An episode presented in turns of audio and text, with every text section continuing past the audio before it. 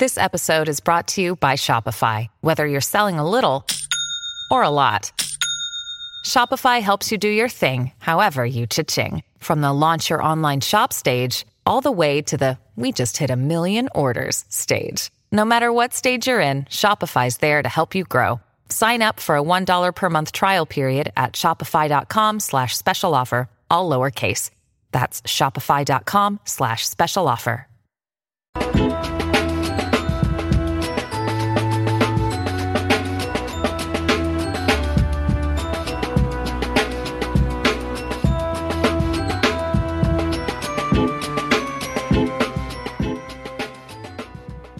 Welcome to Wizard Tea, a Harry Potter cast for true Potterheads. Each week we discuss a chapter from the series with all of our knowledge of the world of Harry Potter. Be warned that this is a spoiler heavy podcast. I'm Robin. And I'm Bayana. We are really excited to go through these chapters and discuss all of our thoughts and feelings about the book. Today we're discussing chapter 35 of Harry Potter and the Order of the Phoenix Beyond the Veil. Bayana's going to do this by herself, guys, because I don't wanna. We have some announcements and reminders. We want this podcast to be interactive and we want to know your thoughts. So please feel free to tweet along with us. Use the hashtag Wizard Tea on Twitter to follow along, unless your name is Constance, in which case you can join us next week. Love our blog, love Wizard Tea, have a few extra galleons lying around. Donate to Black Girls Create. You can become a Patronus or send us a cheering charm at blackgirlscreate.org slash donate. We also have Wizard Tea merch, so head over to our website and step up your nerd fashion and stationery game. And if you want to support us but don't have the funds to do so, rate and review us on iTunes. Also, subscribe to Black Witches Weekly, our newsletter curated by Wizard Bay Deb. She's back from Black Panther Blackout. So I hope you caught our, our her recent issue newsletter. I don't know. The last one that just came out it was great. It was nice to have her back. Thanks to Amani and all of our awesome. I guess it's just Amani who has taken over in the. um, and if you ever want to try your hand at a newsletter, reach out to us at We Black and Nerds. Um, you can subscribe at blackgirlscreate.org. Also, we are on chapter 35 of Harry Potter and the Order of the Phoenix, which means that we are wrapping up. So, because we only have three more chapters, three or four more chapters left, it's about time to um, get ready for the live tweet of the movie, which, you know, Robin's not joining us for this episode. I'm not joining you for the live tweet. Y'all could do that on your own. It will be on the April world 7th. is not split between good and Death Eater. No, it's split between people who hate Order of the Phoenix and the people who made it. Um, so only the people who made it don't hate it. Because I don't love it, but I don't hate it, and I'm also like kind of dreading this rewatch because I feel like I, have never watched You're the gonna movie understand. so You're close. understand exactly why. You're gonna be like, wow, Yeah, Diana, which is like what I it's like that's the reason why I like to have completely separate like there there is the accuracy of the books and then there are these ahistorical It's reenactments not- that are it's not just pure entertainment. accuracy. It's not just about the accuracy. Um, we will get there though. We'll get there Point- on April seventh. Is that on April seventh there is going to be a live tweet hosted by We Black and Nerds, um, live tweeted with Robin Jordan from 6 p.m. uh, at, at 6 p.m. Pacific time. You can You're use the gonna be there. Wizard Tea. You can use the hashtags Wizard Tea. I'm trying to get the like information out. You keep interrupting Okay, me. sorry. Sorry. April 7th, 6 p.m. Pacific time. Hashtag Wizard Tea, hashtag HPOOTP. Basically, the initials of the thing. It's really easy to remember. Um, so, yeah, join us that Saturday and talk to us. Join us, lead your filter nine flowers. It's it's happening. It's happening. And now for Wizard Tea News.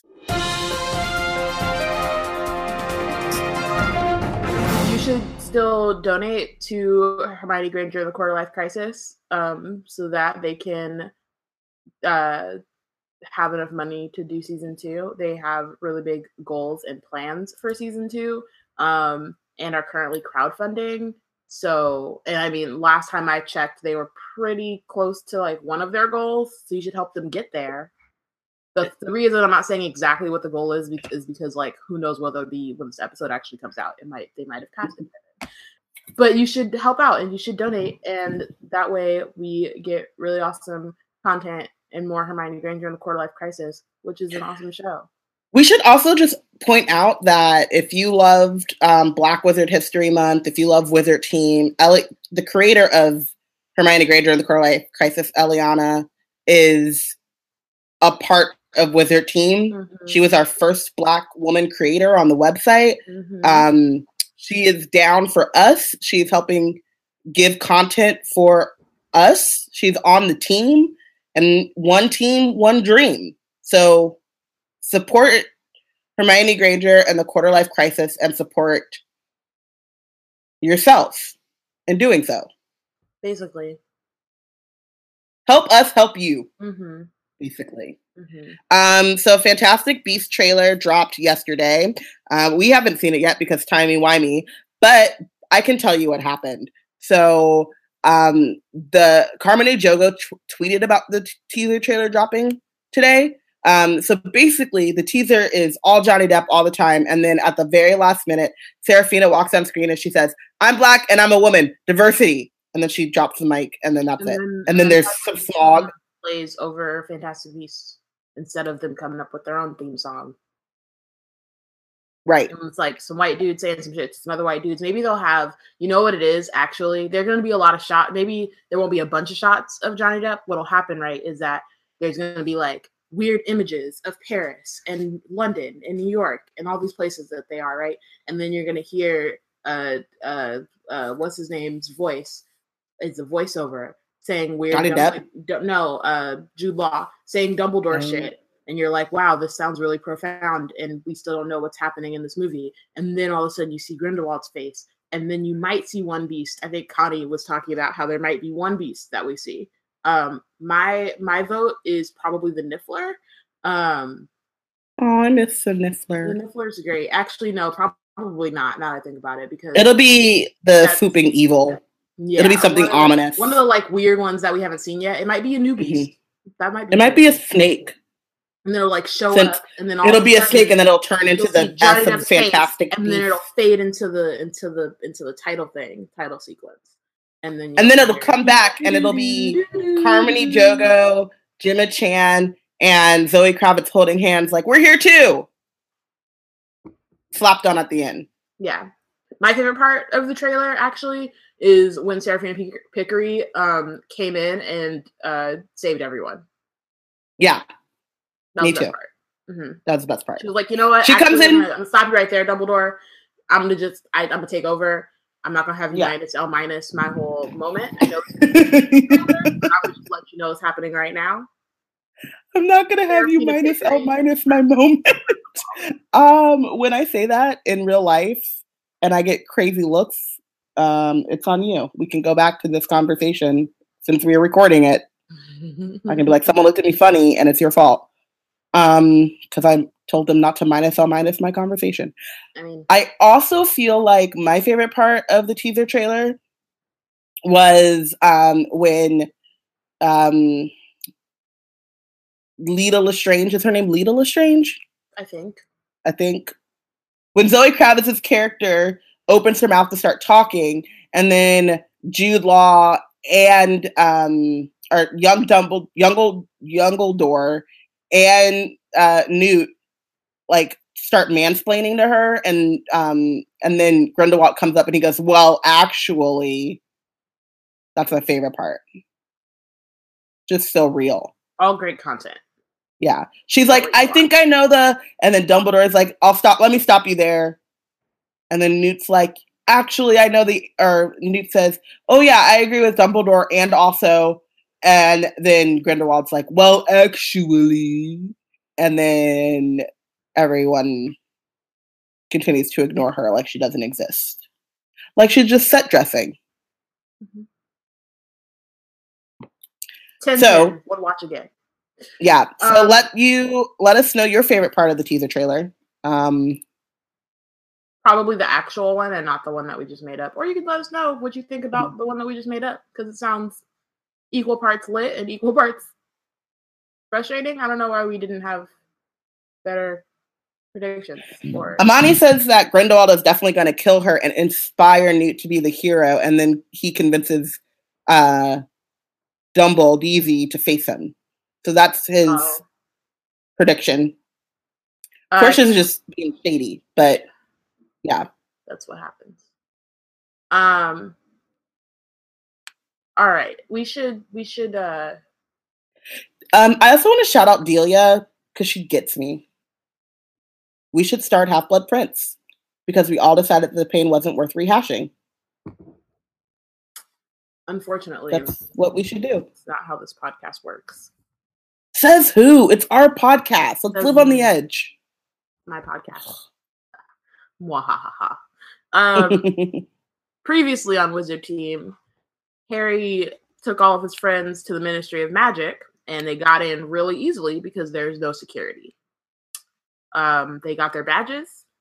Ministry has logged them in as as go, coming on a rescue mission, and now they're good to go.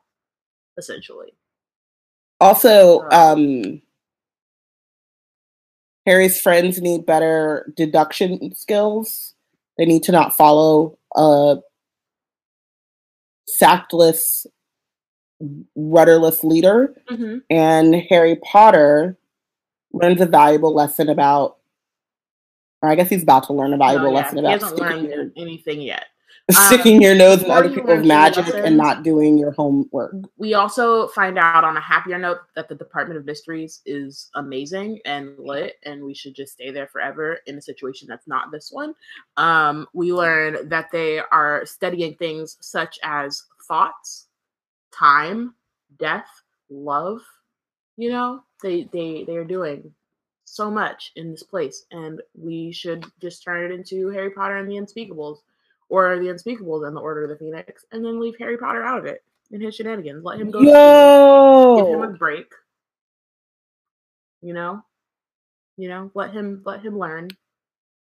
yo, the wonderful wizarding world of Harry Potter. If you're listening, your next attraction needs to dep- needs to be the Department of Mysteries. Let's do that. I would spend an entire day there, maybe two.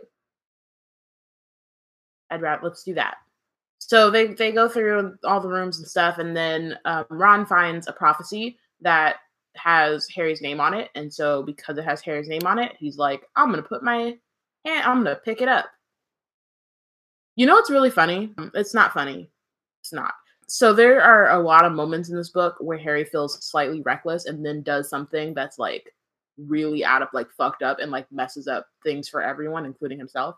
And I just feel like it's happened so many times. So many times. I mean, it's about to happen again too. Um, but like at the end of this chapter, he's feeling slightly reckless. He closed his fingers around the dusty ball surface. I bet you, um, in Snape's worst memory, he says something about feeling reckless. he Uh, he feels reckless he says literally all of the time. a reckless daring seized him, and then he plunged his face into the surface of. But he's just like, reckless. dude, this is like, what are you doing? You're not feeling reckless. That's who you are. that's just what you are because clearly at this point you just live that life all the time you're not it's not seizing you you just live in it that's just like your natural state of being so i don't know i don't i don't i don't get it i don't live in that life but maybe for him yeah. I mean, yeah. yeah I mean, it's just a thing that he does I mean, beyond the veil I mean. beyond the veil um, so black shapes are emerging out of thin air all around them, blocking their way left and right, eyes glinting through slits and hoods, um, a dozen lit wand tips pointing directly at their hearts. To me, Potter growled, or sorry, repeated the drawling voice of Lucius Malfoy.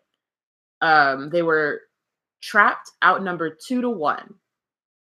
Shouldn't have been there in the first place. I, like it's again, it's one. It's the why does Harry think that he of all people could be the person like the the man for the job, the only man for the job. I mean, listen. He is the chosen one. He doesn't know that yet. I mean, he knows it innately in his soul. No. No. And, and he's chosen for a very specific thing. He's not chosen for this. No one asked him. The very specific. Hey, you know, so you know how that's like this is like the so there's the theory that five is like the perfect. It's the middle point. Mm-hmm. Is it mm-hmm. five or is it four? Four is the perfect middle point of the series, and then five mirrors three, six mirrors two, and then seven mirrors one, or something like that. Have you heard this? I've heard theory before? before. Yeah, I don't. Yeah, I've heard it. Um. So, but I guess that was actually maybe five should mirror one. Either way, we're back to we've gone full circle back to um nobody asked them. Nobody asked you. Oh yeah. Absolutely. But not even full circle though.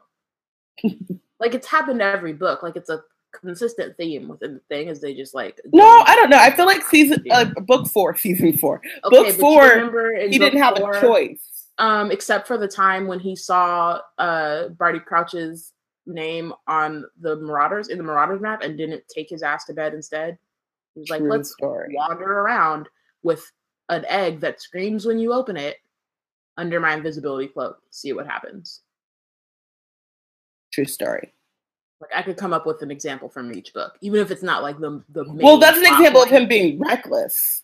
But it's I mean, like the and whole... him thinking, what was he going to do if he found Barty Crouch in the thing? What was he going to do in the middle of the night after hours?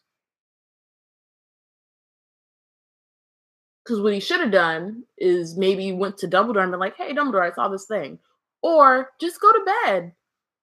Think, work on it in the morning. See if he's still there in the morning.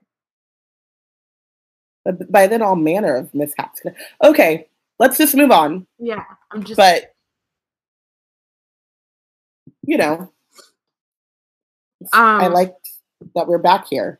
I mean, I don't know if I like that we're back here, but we're back here. Oh, and Deb's in the chat.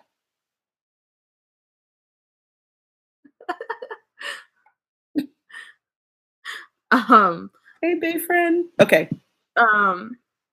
We're serious, Harry said. Several Death Eaters laughed. A harsh female voice from the midst of the shadowy figures said, The Dark Lord always knows. Um, so it was like this thing that, in the same way, actually, that like Harry and and others think of Dumbledore as like this like all-knowing presence. They think of Voldemort in that way as well. Like Voldemort will say something and they're like, haha, just as he predicted. Like he's some like omnipotent being and not just like a 73-year-old man who's really is he even 73 at this point? He's like maybe 71. a smooth 69 maybe 71 it's it's 70 it's, we got two more years? Yeah. Smooth 69 years old. I said no 70 or 71 yeah. 71 um also i just need to make it known that Portia is on one in the chat, and she says that when they ask Harry what he most identifies as, reckless flies out of his mouth in Parseltongue, mm-hmm. which is not probably untrue. No, it's not untrue. Yeah. Um, I want to know where Sirius is. I want to know where Sirius is, mimicked the woman, um, because it's the only proper response at this point. Like, fuck Bellatrix, but also, like, Harry. You have to like at this point, clearly you've been duped. Like you gotta think quicker on your feet. Um, right. So, so the Death Eaters are closing in. You've got him, said Harry, um, ignoring the panic in his chest, the dread he had been fighting since they first entered the 97th row. He's here. I know he is. The little baby woke up frightened and thought what he dreamed was true, said the woman. Um, and uh, and then Ron stirs next to Harry, and Harry says, Don't do anything, not yet. You hear him, Bellatrix uh, laughs. You hear him giving instructions to the other children as though he thinks of fighting us. Oh, you don't know Potter as I do, Bellatrix, said Malfoy. He has a great weakness for heroics. The Dark Lord understands this about him. He's like, it just is saying like literally everything that has been But he's so stubborn that literal Death Eaters are telling him Sirius is not here. You've fallen for our trap. Mm-hmm. Mwaha, ha ha. And he's like, no, you're wrong. I saw I it. Where is he? like, fam, I like, don't know. He's probably taking a nap. I think he's, he's, at home. He's probably at home because that's where everyone else is. Except yeah. for us because we're on a mission. That you um, fell for. Mwaha, ha ha. Mm-hmm. Um, I know Sirius is here. I know you've got him. Definitely just laugh some more because again, Harry, like it's not happening. Um, it's time you learn the difference between life and dreams, Potter, said Malfoy. Now give me the prophecy or we start using wands. Go on then, said Harry. The knot in Harry's stomach tightened. If Sirius really was not there, he had led his friends to their deaths for no reason at all. Um, so I guess this is we were kind of you were talking about it before, like the the mirrors of like the books and stuff, and how this is a moment again another moment where harry thinks like i'm the only one who can stop this so i have to go and do it. And this is the first but like the one of the things that the the series does after book four is it starts to like it starts to take apart the things that have already been like the plot points and like they're kind of like tropes within the series at this point and like starts to take them apart so like in this one it's harry like this thing like it kind of has to do with him because it was like a trap specifically for him, you know, but like he gets into his head that he's the only one who could stop this thing. So he and his friends have to go, even though they're children and don't know very much magic and all these things. He's the only one in the entire world who can stop it. And every other time um, in this book, when it's been like a really big plot point, that's actually it's been true, right? Like it's come to fruition. It, he saved the world or saved the day or whatever, and it's cool this is a moment where that doesn't happen and it actually makes things worse and he realizes in this moment like shit i've brought all of my friends um to their deaths basically because i got arrogant and i didn't listen to hermione which is r- really the first thing that happened and it's just which like, is like once, really re- him thinking like I it's only up to me for and then the one and this one time then it's like no actually you should have stayed your ass at home because you just made everything. you should have asked for help and I think I've been binging Elementary. I'm like on season four. It's been like a month. Leave me alone. I don't have a life. But even mm-hmm. someone like even someone like Sherlock Holmes, who we think of as this like all knowing, like d- he can deduce all of these things. He has a network of people who are experts in different fields, and then he calls on that expertise to help him. And like it reminds me kind of like Hermione calls on books in the library like to help her figure out like I have kind of an idea and now let me go and like verify or whatever and like make sure um before I do things. And like sometimes that is incredibly dangerous. Like let me make polyjuice potion in the bathroom as a second year. Um and then sometimes it works out very well, like the um, charms that she put on the galleons. Like, you know what I mean? Like, they can go both ways. And, but she's very consistent and like, let's p- make a plan. Like, even in this whole debacle, like, let's not go rushing off. Let's make a plan. Let's verify. Like, try to call Grimmauld Place mm-hmm. um, before we do this rescue mission. The other thing I think is the whole point of the rescue mission was that they were going to get to if Harry was correct, they were going to get to the Ministry of Magic and find Sirius being held and tortured by Voldemort. Mm-hmm. So you didn't think you were bringing your friends into danger when you were like, let's go up against Voldemort? Well, I think he's thinking of like, he said for no reason at all, right? Like, right for, for like if it was to save Sirius, then it's a reason to, to sacrifice your life, and you know they're Gryffindors, so um, mm-hmm. It's it was worth it. Yeah, it'd be worth it if it was for something. Whereas, like at this point, like they've just been tricked and they're just in the middle. They're under London, about to be attacked by Death Eaters, and there's no reason. They're like Sirius isn't there, so they're just like wasted all this time to then be in danger. Um, and then I want to also point out too, like Harry did listen to Hermione slightly um, I don't think that he was as thorough in, in making sure um, he wasn't as thorough as he could have been, right? Like, sure, he goes and checks to see if Sirius is there, but he doesn't Mm-hmm. like. Really, what he should have done is hopped through the. Floo network and searched the entire house, The house. bottom, and not just like waited on like maybe he'll be in the kitchen, like on the off chance that he's in the kitchen. Um, Yeah. and then And what he really should have done and then after open his present. that that too but um after snape was like i don't know what you're talking about instead of thinking oh no all hope is lost it really is all up to me he should have after they got rid of umbridge should have been like let's go check on snape real quick just let me double check Right. right like i just think that like because harry was already convinced that this thing was happening he didn't really do his due due, due diligence um in in checking that in like fact checking it Right, because the whole like Floo network thing, he was like, I just need to do this to get Hermione off my back, not Mhm. let me actually take full advantage of what's been offered here. Right Um exactly. yeah, I, I think all of that is true. We have some interesting things in the chat that I don't know if you want to touch on or no. Um, g- gonna ignore Amani. Okay. Um, Well, let me not let me do everyone except for Amani, which is that Harry. This is like a. this is a very big example of Harry Potter privilege. Amani calls it his impossible white man status, but I think this is a good example of like what you were saying.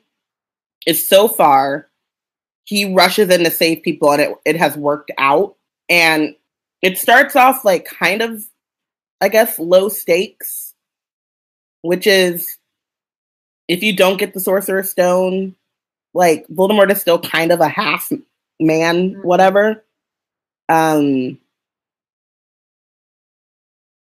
so the stakes aren't that high, or if you don't get the Sorcerer's Stone, nothing really changes. right.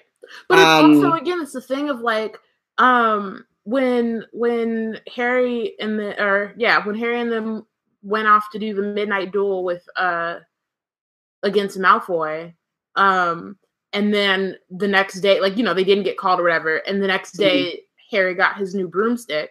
And Hermione was like, "You'll think like now you're thinking you're being reward- rewarded for breaking the rules, right?"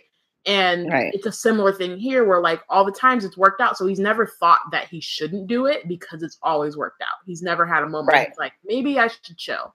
And so when Hermione Right. comes to him like, maybe you should chill, he's like, what do you even mean? Like, what are you saying?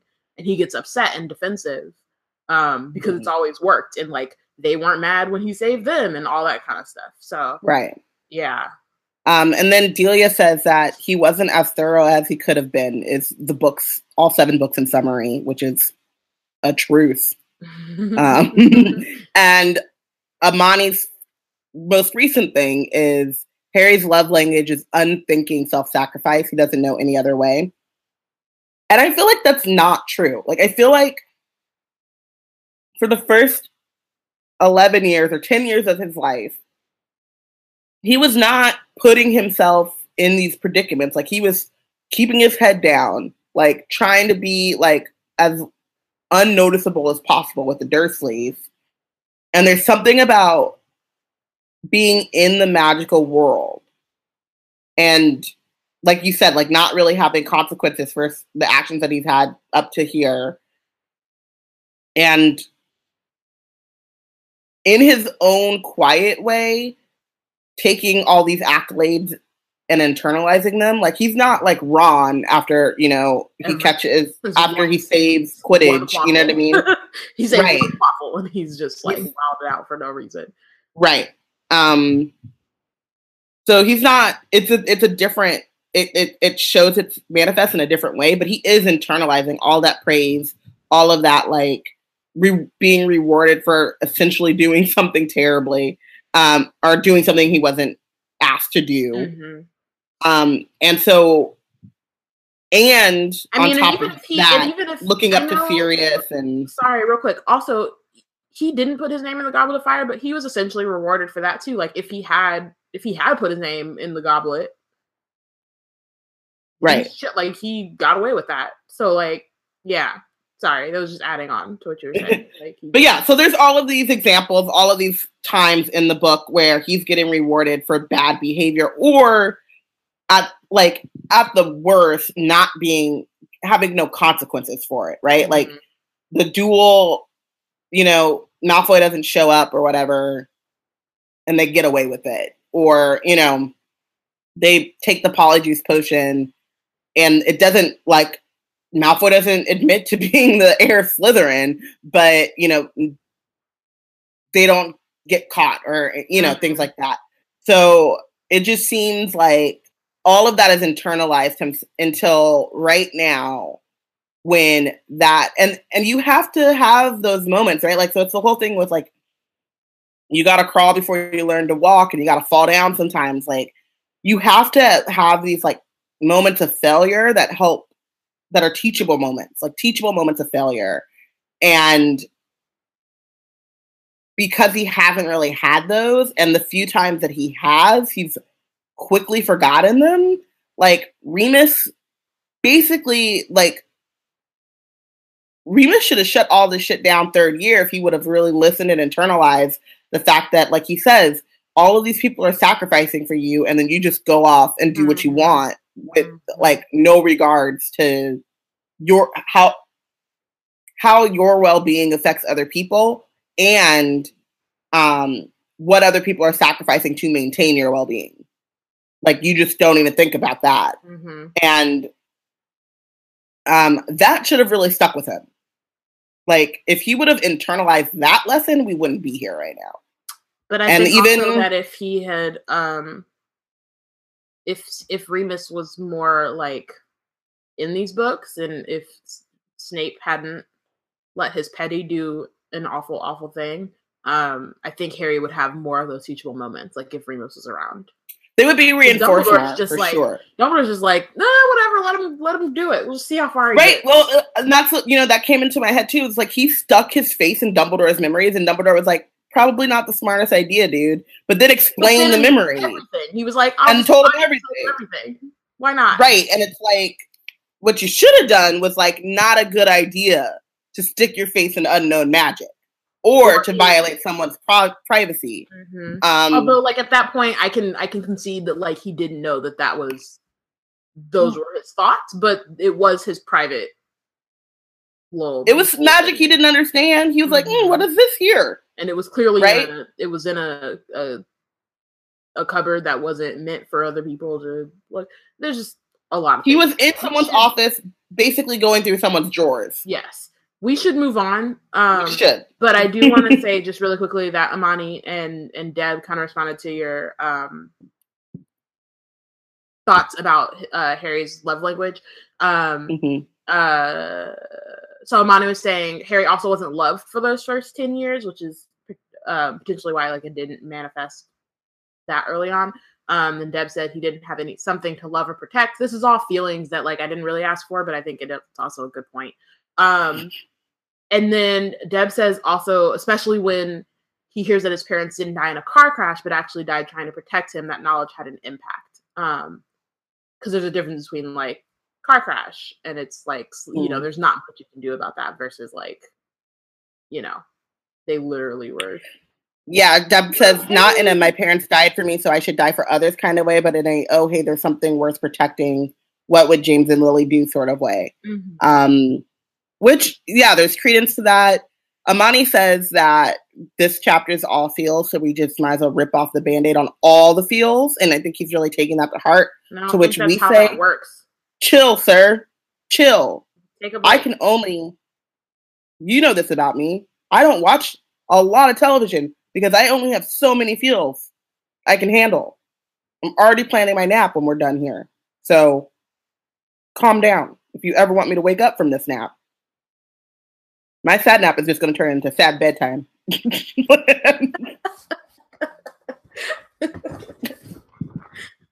sad coma. Um, okay. Sad coma. um, so Malfoy keeps asking Harry, or not asking, telling him like, "Give me the prophecy. That's all. That's all we came for. Just give me that, that, and let's do it, and then we'll be out of your, we'll be out of your hair." came for. Do you know when I first read this, I was like a crazy person screaming at Harry, "Get him the damn prophecy!" what are you doing? Why? You didn't know it existed. Just give it to him. Just give it to him. That's how I first read these books. That, I mean, that's real. That is real. And like, it's funny because like as I'm thinking about it, like at this, like as I was reading it this like earlier, he really doesn't know. Like he didn't come for the prophecy. He doesn't know what it is. All he knows is that the Death Eaters want it, which I mean, I think is a good enough reason to not give it to him. Um, but like, also, stop asking about Sirius because clearly it's not, not, there. Because that's the thing is Harry keeps going, "Where's Sirius?" and Malfoy's like, "Give me the prophecy." Where's Sirius? Give me the goddamn prophecy. I know you have Sirius, dude. If you don't hand me the little silver ball in your hand, you have some problems. But Sirius though, like Harry is not having the same conversation with dude. Like they're not. They're on. They're having two different conversations right now. Bellatrix. They keep calling her the female Death Eater because she hasn't been named yet, but we know it's Bellatrix Lestrange. This is a spoiler heavy podcast. He, he um, just called. He just called her Bellatrix. He said. Oh, he did. You don't know well, Potter like the, the narrator. The narrator has not named her yet. Yeah, the narrator um, has not named her yet. And she she gets impatient and is like Accio prophecy. Um, but Harry shouts Protego, and so he is able to cling on to it. Um, and I honestly think at this point it's just like a reflex. Like I said, like the Death Eaters want this thing. Maybe I shouldn't give him this thing. Also, I, and I don't know that his, he's gotten this far in his head, but like he knows that the weapon that the Order has been uh, guarding is in the Department of Mysteries, and that Voldemort wants the thing. So like, there's that. Um, still trying to figure out what happened to that Order member who was supposed to be on guard duty today. He no call, no show. Wonder who that was. Um, Mundungus, come on. True. Duh. You're right. You're correct. He was like, "Come on, Dumbledore, give me guard duty. I can do it. I can do it." And Dumbledore was like, "Nah, son, you couldn't even like keep Harry from Dementors." No, I promise. These are different this time. Things are different this time. Okay, that's what happened. Yep. Goddamn cauldron bottoms. so, um, Oh, he knows how to play, little bitty baby Potter. Very well, then. I told you no, Malfoy wrote at the woman if you smash it. So basically, the Death Eaters can't attack Harry because if they do and the prophecy um, breaks, then like they wasted all this time and they're all going to get punished by Voldemort. So it's like they kind of have to be careful. And Harry's kind of realizing it. He's like, he doesn't care about the prophecy, but clearly they want they it, do. and it's also keeping him alive, right? Because like, or yeah, it's keeping him alive because they can't really attack him in a way that would risk that damage he would the prophecy. damage it. Um. Uh. So I agree with that, and I also I very much agree with like they want it, so they shouldn't have it type of thing. Which I mean, mm-hmm. I think is just sound logic. Um. Delia says Mundungus saw the Death Eaters coming, heading down the hall, and was like, "Well, time for dinner." and Portia said, um, "She doesn't understand why we don't see Accio more. That would be her go-to spell." And I like a, kind of a, um, agree. Like, well, one, you guys, I'm so lazy, so Accio, especially like right now, about the most, to be honest right. of all the Harry Potter spells, that's the one I think about the most often. You don't have to get up. But also, yeah. like right now, I've lost my glasses. I can't find them. Accio glasses. Like, how great would that be? I think about those in the cleaning spells because that's where I'm at right now. I'm a sloth yeah. who can't clean her apartment. Like a flick a wand, and then all of a sudden you don't have to right. Um, wear gloves to protect your acrylic nails be great. so specific. I wonder who you're talking about. Mm-hmm. Uh, but yeah, I think I think about that too because there's something there's some magic, right? That like makes it so they couldn't get the prophecy, like they couldn't pluck it down apparently. Right. Like only the people who it's about can do it, and maybe Dumbledore and Trelawney can hold, like only the people involved directly, maybe. Well, they say later on they say only people whose names are on it, but like I don't know that anyone's tried. And like right. they're not gonna try to who know like they I'm sure Dumbledore they don't really know about Trelawney and or Right. they might, but like not really. And they know, and who's gonna trick Dumbledore to go to the Department of Mysteries to grab a prophecy? Nobody. Nobody. Not unless Because Dumbledore, Well, only if they say like constantly it's a prophecy about some cockroach clusters in your near future, and he'd be like, "Word, we in here." why is that so plausible to me? Like everything about that. It's like, yeah, that, yeah, he would do He'd that. be like, "All right, Candy Dumbledore is the best Dumbledore. He has his priorities in order. he knows what he wants. He knows how to get it. hmm Does not suffer fools lightly who get in the way of his candy. and this holiday spirit." Um, so Bellatrix says, uh, "Well, she takes off her uh, hood, so now we know for sure that it's her." Um, take and says, "Take the smallest one. Let him watch while we torture the little girl. I'll do it." Um, and so all of them close in around Ginny um, to protect her. You and Harry says, You'll have to smash this if you want to attack any of us. I don't think your boss will be too pleased if you come back without it, will he? And so then Harry asks what kind of prophecy it is, and he's really doing it as a way to stall um, and to figure out kind of what's going on. Um, or not really what's going on, but like how, he's trying to distract them and also just like get stall basically like figure out get some time to figure out what's going on sorry back to candy dumbledore um amani says that candy does diminish dumbledore's trash assness he'll grant us that i'll take it um and then portia says that candy dumbledore and she are either besties or rivals and only one can be the Honeydukes mayor um, I don't think it's gonna be you, Portia. that's what He- the prophecy's about i Pol- think that's what it is. Portia, Homeboy's 190. 130 years old. He's got so much seniority on you. I don't know. I don't know, Robin. You better check row 116. the whole prophecies. That's maybe the one. no, That's the one Dumbledore's searching for. There'll only be one. It's about the Honeydukes mayor. And I, I, I think he's got it. And He's got years, literally centuries on Portia.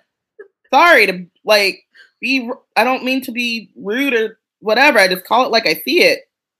You're not gonna catch up. Damn, Portia's on. Everyone's feelings benched. Uh, That's all I'm saying. Even us. The whole it. chat Everyone's there. The whole is chat. on team. Is on Y'all are listening to it on Wednesday. Y'all are benched. Everyone's benched. Um, You're the one that forced us to read this chapter. We're nowhere near. We got to hurry up. We're nowhere even near the I feelings. know. I know. It's great. So you jest Potter says Bellatrix because she's in an old timey movie or some shit. Um, Girl has been in prison forever. She's not right. up on the latest slang. you're correct. That's you're very true. But I mean, 1980. They said you jest. Maybe in like Maybe. And the in- Wizards are old, old school. You're you're you're true. You're true. Okay. Um how come Voldemort wants it, said Harry. Um, and then Bellatrix gets all on her chest. You dare speak his name. Um shut your mouth. You dare speak his name with your unworthy lips. You dare besmirch it with your half-blood's tongue. You dare. Did you know he's half-blood too? said Harry recklessly. And Hermione gives a little moan in his he- ear because she's like, why the fuck did I not stay in the Gryffindor Tower and party with Dean? Hang out with Why am I not hanging out with Dean Thomas right now? Why am I here? I've made a terrible, The terrible groan that Hermione did was like the black mama groan of when she's like, "Don't just make me tell you again." Is what really happened. She was just like, like, dude, if you don't shut, shut up, shut up, stop talking. Stop it! Like Don't what? do. Wait, he doesn't even have the school motto: "Do not tickle a sleeping dragon." Don't do it.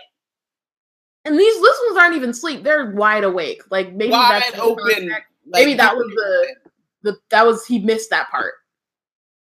he didn't understand the the um the metaphor. He didn't get the symbolism. He thought literally, "Don't tickle a sleeping dragon," Mhm, mhm. Which is like that and Right. yes and But Oh Hermione was gosh. literally like, this motherfucker right here. like, sir, really?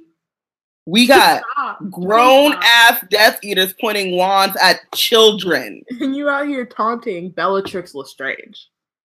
Like he, f- so I skipped this part, but Neville's arm was pressed, was shaking. Like Harry, He could feel fear, quivering fear. He could feel it on and, the back and of his Harry's neck. like, you know, he's a half blood too. Voldemort, yeah, his mother was a witch and his dad was a Muggle, or as we t- been, or as he been telling you a lot, he's pure blood. Like, sir, have some couth, please. Just like, oh my gosh, it's a lot happening, but also, um, Oh my god, I As- the, I need Portia to write the fanfic. Or I need Portia and Delia to team up. So Delia says Dean been looking cute, but she out here with these fools. Mistakes were made. And Portia counters with, "Why didn't she listen to Parvati and Dean?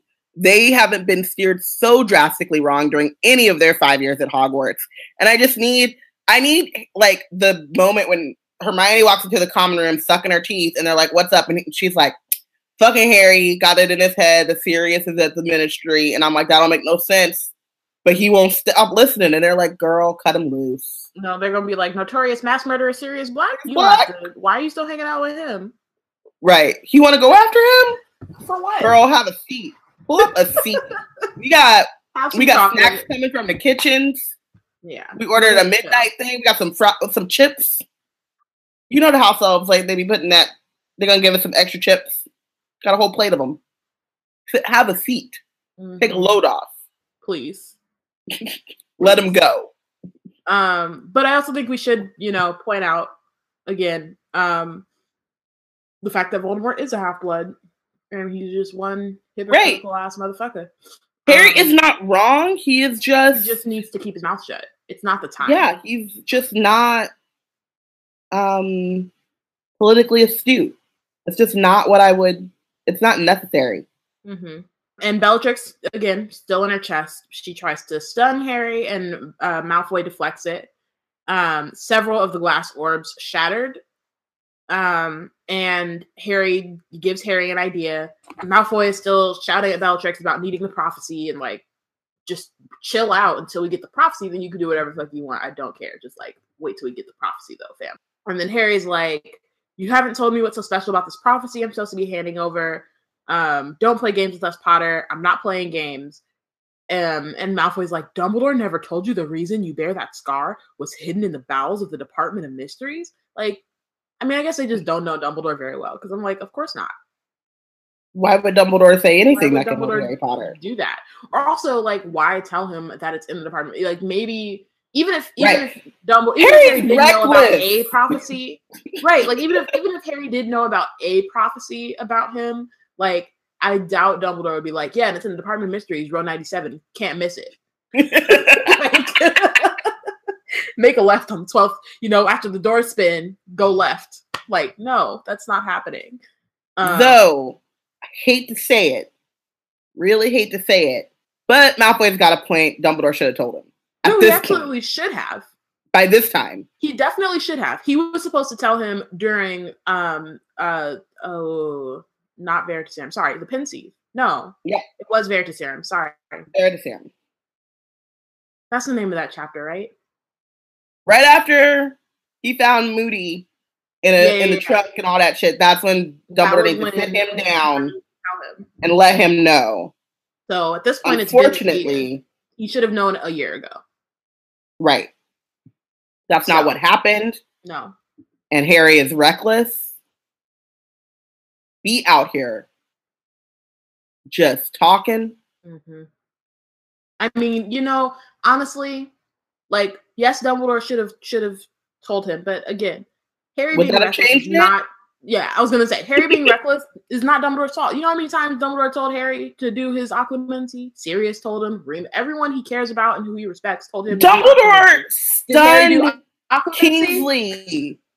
Stunned Kingsley to tell him occlumency is the most important thing you can do now.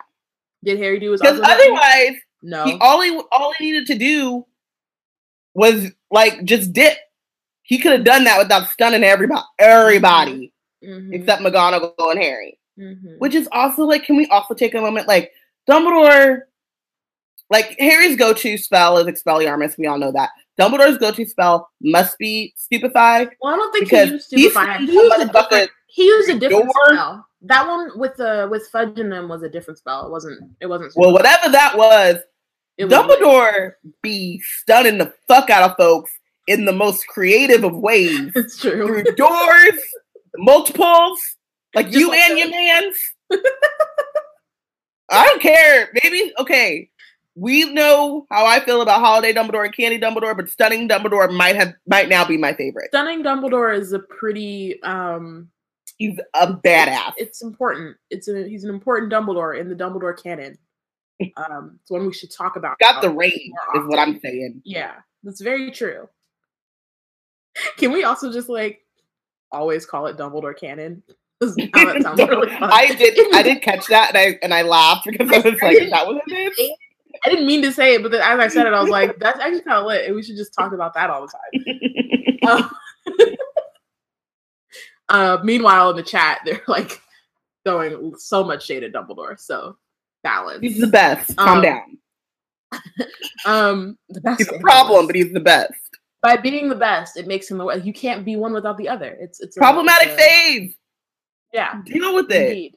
hmm hmm Um, okay, so Harry, of course, gets distracted because he now all of a sudden realizes that it's about him, as if every, as if like anything Voldemort does isn't about him. I don't. This is about the time actually, and like I think the movies kind of um made it stronger for me. But this is about the time when I started getting annoyed at Harry for being surprised that Voldemort was doing shit and it had to do with him.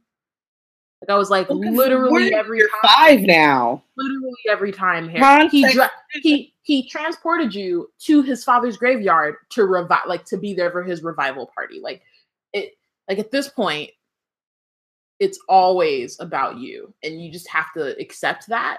And move. You don't like, need a prophecy to tell you that. He Start from prophecy there. to tell him.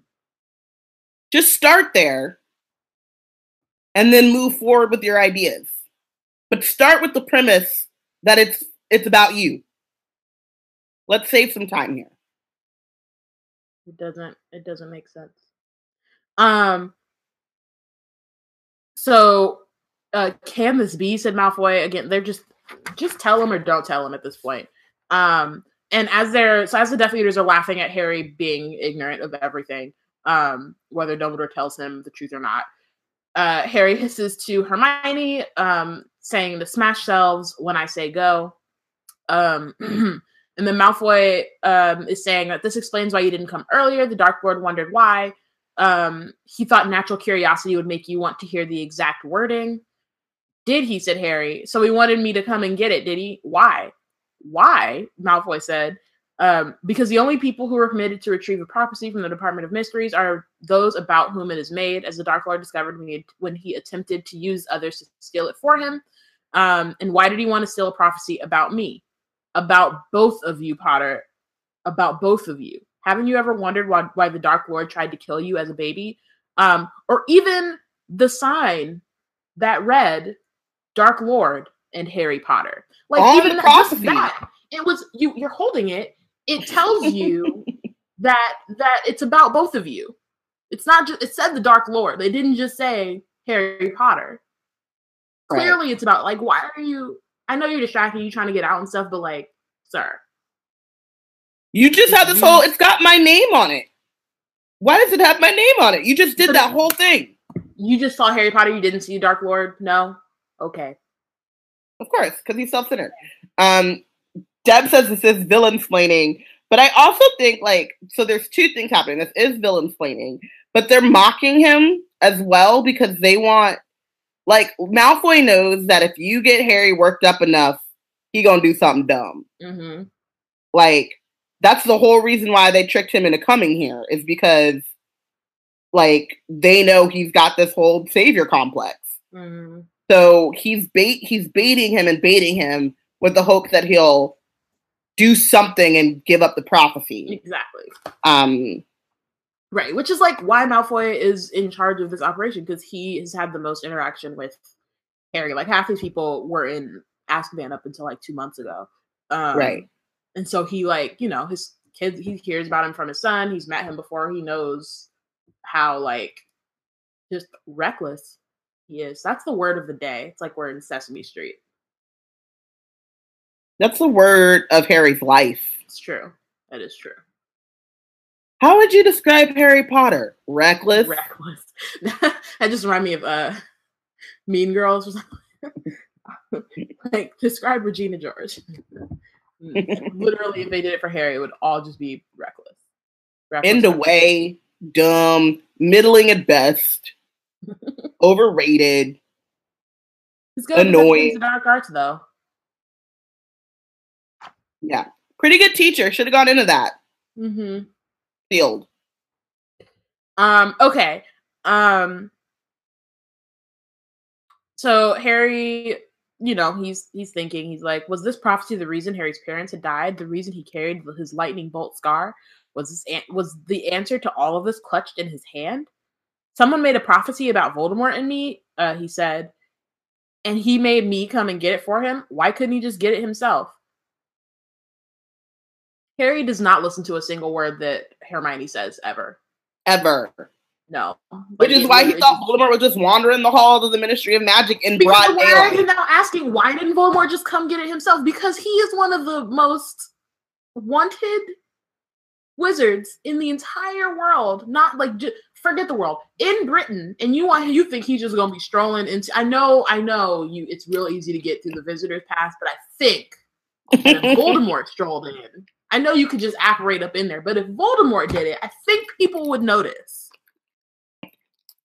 Like I Listen, just, why are you asking these questions that you know the answer to? Voldemort didn't know about the visitor's entrance. He didn't know he could just roll in and say evil plot. Voldemort, evil plot. Tom Riddle. Tom Riddle. just- right. I just what? Get it himself, shrieked Bellatrix. The Dark Lord, walk into the Ministry of Magic. When they are so sweetly ignoring his return, the Dark Lord revealed himself to the Aurors when at the moment they are wasting their time on my dear cousin. Like Harry oof. Harry is not a Ravenclaw. This is when Bellatrix is like, Y'all broke me out of Azkaban for this guy? For You this? haven't been able to kill him yet? Yeah? Why am I here? This is This Harry Potter? easy. Child's play. This dumbass? we did all this for him. You could have tricked him into Oh walking into the. Whomping Willow and just been done with it. Like it's so easy. So easy. So he's tried so he's got you doing his dirty work for him, has he? said Harry. Like he tried to get Sturgis to steal it. And Bode, very good, Potter, very good, said Malfoy slowly. Basically, like he's talking to a five-year-old. Like, wow, you put those things together? That's awesome. Look at you with your dexterity or something. That wasn't the right word for that, but still, like he's just it's context. But the Dark Lord- together. then he says, then he says, but the Dark Lord knows you are not unintelligent. And I'm like, are you sure? Are you sure Voldemort? Like, Does Harry know he's not unintelligent? Because he is doing a bang up job of pretending right now. I don't, yeah, I don't know that he knows. Um, but he's okay at thinking on his feet, so he shouts now. Five different voices behind him yell "reducto," um, and five curses flew in five different directions, and the shelves opposite them exploded as they hit it. Um, run, Harry yelled, and so they do that. They run as like prophecies come showering over them. Um, Harry follows Ron, Ginny, and Luna, or sees them run past him, and they all start running. Um, Harry turns right and and sprints in earnest. He could hear the footsteps right behind him, and Hermione's voice urging Neville on. Um, they get through a door. Colloportus gasped Hermione, and the door sealed itself with an odd squelching noise. Where are the others? gasped Harry. He thought that Ron, Looney, and Ginny, and Ginny had been ahead of hi- ahead of them, and um, that they would be waiting in the room, but there was nobody there. They must have gone the wrong way, whispered Hermione. Um, and then they hear behind the, the door, they hear shouting out orders. These hoes ain't loyal. This ain't Voldemort's best friend race eaters.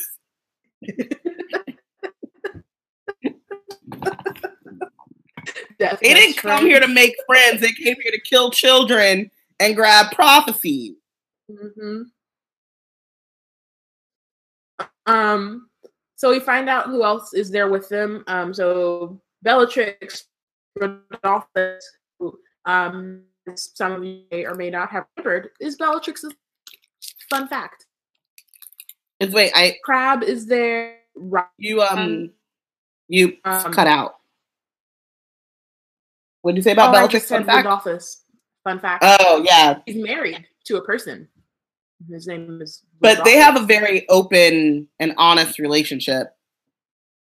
I mean, Bellatrix just Apparently. be you know getting procreated According with other some- people. of course, according to some things that we don't acknowledge here. So I've heard. I've been told. I don't know if it's true or not. been- right? Yeah. I mean, you know, it's heard on the streets. Just people. hmm The rumors say Mm-hmm, mm-hmm. Allegations.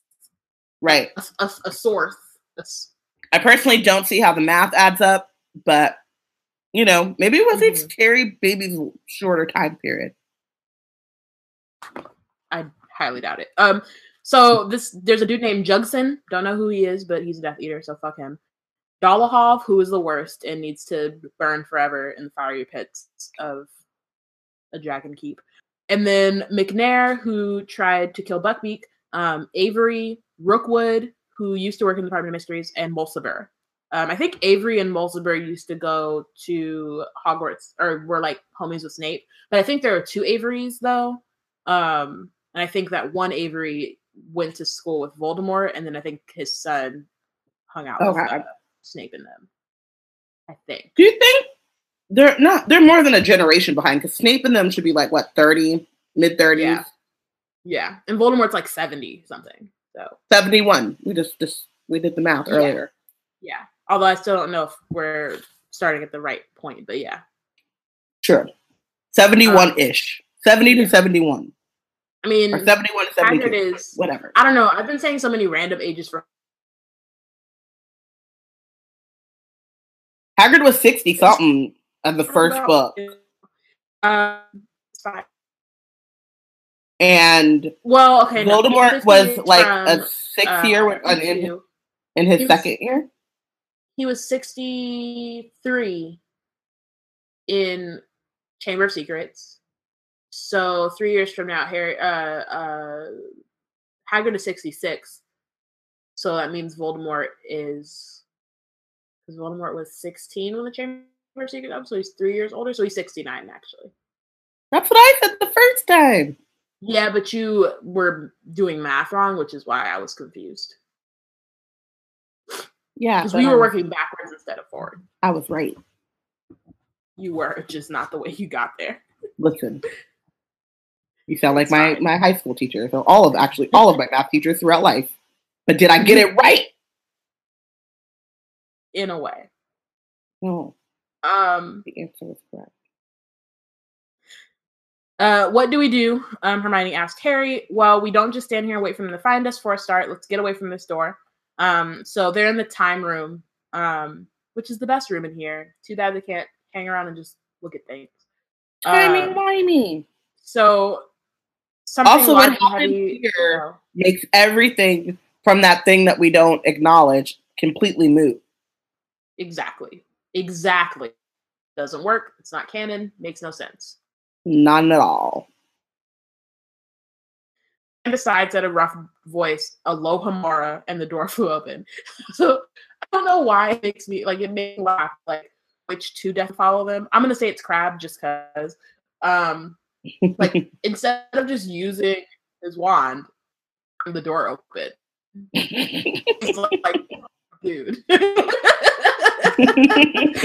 Alohomora. Like, come on, fam. Like, let's use I just feel please. so like Alohomora feels like such a dumb spell. Like it feels like the spell should only work in Muggle households because anyone worth their salt would do something so Alohomora would not work. Like that would be the first security measure, hmm Well, even I mean, before you hired Eric. The missing of room, that door doesn't open Right. color But I'm saying, the, like- the charm that's has it locked in. It's it's it's locked by a charm, but I'm saying in terms of like security, You would just do that on every door. Yes. Especially in the Department of Mysteries. You would think. You would think. Because you might just have some like reckless folk like like um Arthur Weasley wandering around be like, ooh, I wonder if they have some spare plugs in here. Get himself sucked into 1920 or whatever. so many things can go wrong. Mm-hmm. Very true. Um, so the door flew open. Harry, Hermione, and Neville dive under desks. Um, the Death Eaters start to search for them, and then Harry um, stuns one of the Death Eaters. Uh, the second Can you one not ask you a person? Sorry. Just a question. Accio Harry I Potter. I was literally in my. I was like thinking. I was like, has this ever worked? It would be awesome if it was. And then I started thinking about Naruto again. Another terrible way to travel. but- True. Um. Uh. Okay. So, um, a Death Eater sees Hermione and immediately goes straight for Avada Kedavra. Like, doesn't even try to stun. Doesn't try like nothing. Just said Avada. And Harry luckily um interrupts him, so it doesn't work. But I'm just like, wow, damn, just straight for the kill. Okay, cool. You got it. Um. Neville overturned the desk um, and said Expelliarmus, which made both Harry and the Death Eater's wands fly out of their hand. So not quite, but you know he's he's doing his best. He's he's using all of his Gryffindor might to do what he can. And, and then Neville um, stunned the Death Eater. Um, the jet of red light flew right over the Death Eater's shoulder and hit a glass fronted cabinet on the wall full of various shaped hourglasses. The cabinet fell, Can we just burst, can we just give it up for Neville? Then fell down again and shattered. So thanks, Neville. You just destroyed all the time turners. Also, just give it up? another plot point, and the reason why a certain play does not make any sense. Doesn't make any sense. Yet again. Not even Dumbledore canon, which is its own separate also, thing. it's lit. Time is amazing. Like, I'm sorry. I just, I know, I fucking love time travel. I just, if you were in the Slack, join. And if you were in the Marvel channel, which you should also join if you're into Marvel and you watch Agents of S.H.I.E.L.D., I'm not caught up. travel is fucking amazing. It's the, Give me a thumbs up when you're done talking. no, it's not, it's not spoilers. Okay. I'm just saying I love time travel. And I'm just saying that in the channel, I expressed my love of time travel without spoilers. And it's the best. As And you so do just- literally every like, other day. just the cabinet not just that channel. breaking. Wait, but just the cabinet. I was thinking of the most recent time it happened. Just the cabinet falling, breaking, and then mending itself, and then breaking again, just in like a closed loop. That shit's amazing. Let's just have the rest of the book be about that. That's what I vote. All in favor? I'm in favor if it's not going to be a, the rest of the book. If that means the rest of the book is not going to be about what it is about, I'm totally in favor. Can I read the short- we personally- can read the sentence over and over and over again. I feel, I feel, I felt that passion. I appreciated that passion. I'm shocked that you got that hype, but not surprised. It's the best. Awesome, and I love it. Um, so the Death Eater uh, got his wand. oh wait, uh, wait, wait! Can I have a quick tangent? Just a quick Oh, one. uh-huh. So, um, LeakyCon 2016? Yeah, LeakyCon 2016. Friend of the pod now. Eliza did this whole talk on time travel, and the whole time I was trying to write it down, but it was like really intense, and there were these things, and I was like, Biana needs to be here, and I was like trying to text her and take You, notes. uh, And then last year, we were walking down the hall, and I was like, Elisa, meet Bayana. Bayana, meet Elisa. Time, go. And then I left them, and it was great. And it was amazing. it was great. She tried to convince me to watch The Flash. She tried to, she's still like- trying to convince me to watch The Flash. I just saw her in was- January, But and she was like, "You haven't Shield watched it is yet?" doing time travel in a way that I who needs it? Who needs The Flash?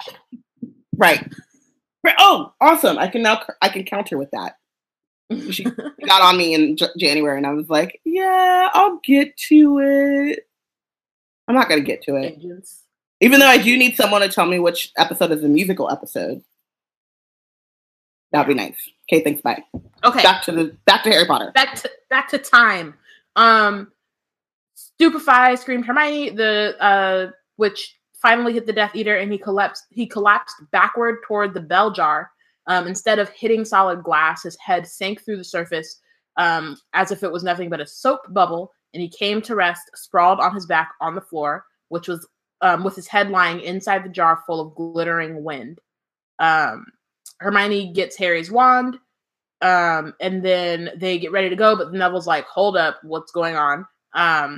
The man's head is shrinking fast, growing balder and balder. The black hair and stubble retracting into his skull, his cheeks smooth, his skull round, um, and covered with a peach-like fuzz. A baby's head now sat, sat grotesquely on top of a thick, muscled neck of the Death Eater as he struggled to get up again. Um, actually, I'm gonna assume this was Jugson because we never hear about his name or him ever again. So it's probably Jugson. It's probably him. And also, Um, I'm going to let you know that this is straight out of Doctor Who, even though this came out before Doctor Who. So just flip it when the Slitheen Slitheen lady from Raxacoricofallapatorius Oh, yeah. becomes an egg again. hmm Um, can you also see why I the reasons why I don't like the Department of Mysteries scenes in the movies? Because I thought I was going to get all of this on screen, and then I didn't. Don't ruin this movie for me. When I threw my hands up, I'm just saying. Like before, I was like, "This is annoying," and like I don't like it because it's not like the books. But then this happened, and I was like, "Are you are you kidding me? We don't get the time room." Okay. Um It's time, said Hermione in an awestruck voice because she's like me and thinks this shit is amazing. Time. Um, and the Death Eater shook his head again, trying to clear it, but before he could pull himself together, it began to shrink back into babyhood once more because this is freaking amazing. Dude, it's terrifying.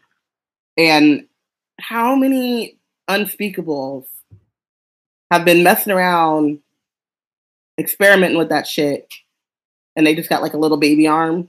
Their hand is like aging slowly. You spill some on your fingernail. Like just his head? The rest of his body is adult? Does he lose his memories too? Or is he an adult man with a baby head? Or is he a baby with a adult man's body? So many questions. And that's the You're an best part adult about man with a time. baby head. That's the best part. All the questions. All the questions. All the questions. It's it's amazing. Um it's not. I don't know which is worse. Would you? This is like one of those. Would you rather? Would you rather be an adult with a baby head or be a baby with an adult's body? an adult with a baby head or a baby with an adult's body. It's well, very if you're a baby, then someone else has to take care of you. So I'm gonna go with the baby That- head. No, it's obviously you want to be an adult with a baby head because Why? Because then you still have to be an adult.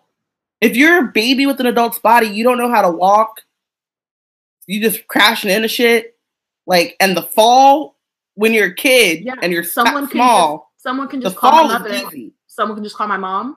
And But if I'm okay. falling, if like if homeboy is six feet tall and doesn't know how to walk or crawl yet, and is just collapsing because he has no he's use of his motor Eater, so he deserves it. can't even keep I would his just neck. have someone call my mom. And then I'd be good. But your mama is dead because you are a 50 year old man who fell into a jar. Oh, I didn't realize I was taking in his entire identity. Oh, Um, no. he's You a Death Eater, so could- he can do whatever he wants. If he's a I Death mean, I- Eater, whatever way he deserves it. But you, Biana, baby Could just call my mom. with an adult mom, I mean, adult body. yeah, How do you think your mom's gonna feel about that? I gotta do this shit all I mean, over again. she would. Yeah, I mean, well, she made that decision five years ago. I didn't make She that. really. I mean, yeah, So. your mom is actually doing this right now. She is re-raising. Diana. I didn't ask her to do that. She did that on her own. I did. I asked her that for my birthday. What are you talking about? Mm. I wanted a cousin named Aminata. That's cool. I didn't have a preference, but I was like, it's lit. And she turns out she's a pretty cool kid. Mm-mm. And let's end this tangent here. But when I told her that, I asked for a cousin and I asked her to be named Aminata. She was like, "Why didn't you ask for Abdullah?"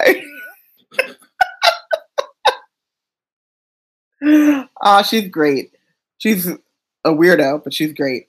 So Harry goes straight into not being a Ravenclaw again and decides to scream Ron, Ginny, and Luna's names. Just, you know, see if they're see if they'll answer or respond back. Um the Death Eater pulls his head out of the belt jar, um, but he's still a tiny baby, bawling loudly while his thick arms flail dangerously in all directions, narrowly missing Harry, who ducked. Um, Dude, he is a baby with an adult's body. You know, how, he's like, why do I have these limbs? What do they do? What are these? and then Harry's about to about to um like curse him again, and Hermione's like, "You can't hurt a baby." Which is not untrue. and you know, and this is why again, and like something else is gonna happen at the end of this chapter. That's like it's in the middle of like some really like wild shit, and like it's stressful. So it like it's still not as you know, it's not as funny, but like that's part of the things I love about this universe is like in the middle of some high stress situations, the most ridiculous thing will happen and it'll be regular because like you're it's magic, right?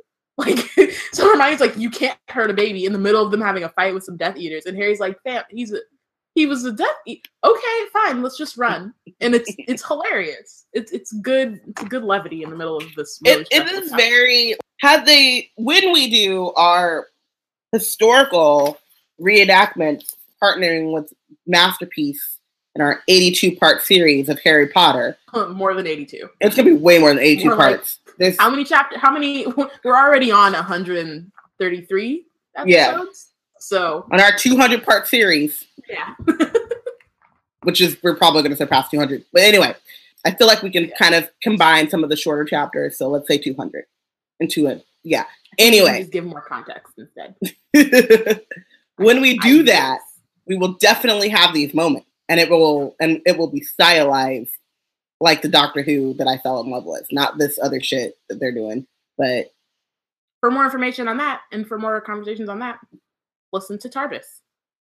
plug it Relative in plug it in in space. okay. Um, how about why is it that on on Wizard Tea we talk about doctor who so much and on our doctor who podcast we talk about harry potter because we are who we are. There's like I don't I can't tell you because that's just who It's we true. are as people. so they they start running. They go sorry. Oh, so they took it they take off for a door that stood ajar at the other end of the room, leading back into the black hallway. Um, they had gotten halfway toward it um, when two more Death Eaters ran across are running across the black room toward them. Veering left, he burst instead into a small, dark, cluttered office and slammed the door behind him. Wow, why are you all in my office? Leave my shit alone. Go mess with my paperwork and stuff. I'm just gonna walk in and be like, wow, my entire office is fucked up because Harry Potter's ass was hiding for some Death Eaters. Disrespect. yeah So Hermione tries to lock the door, um, but the Death Eaters get there uh, faster, and both yell impedimenta. Harry, Hermione, and Neville are knocked backward. Um, we've got him, uh, yelled one of the Death Eaters. In the office off, Silencio cries Hermione, and the man's voice is extinguished because she's the best and has like the quickest she's got reflexes that you we wouldn't talk about Hermione. We talk about Harry and his like ability to think in a crisis, but Hermione's like, nah, fam. Like, who else would think like I'm gonna use the silencing charm in this duel? Hermione motherfucking Granger. That's who. right Then I also want to point out though that impedimenta, not the best spell they could have used. What they should have done was use Petrificus Totalis, which is what Harry uses. which is what Harry uses. Because you can't hurt them, but You freeze them at least. like freeze them, right? Because you knock them back, but they both are still grasping onto their wands, and as soon as they catch their, they regain momentum. You got got. mm-hmm. The Death Eaters really should have thought about joining the DA.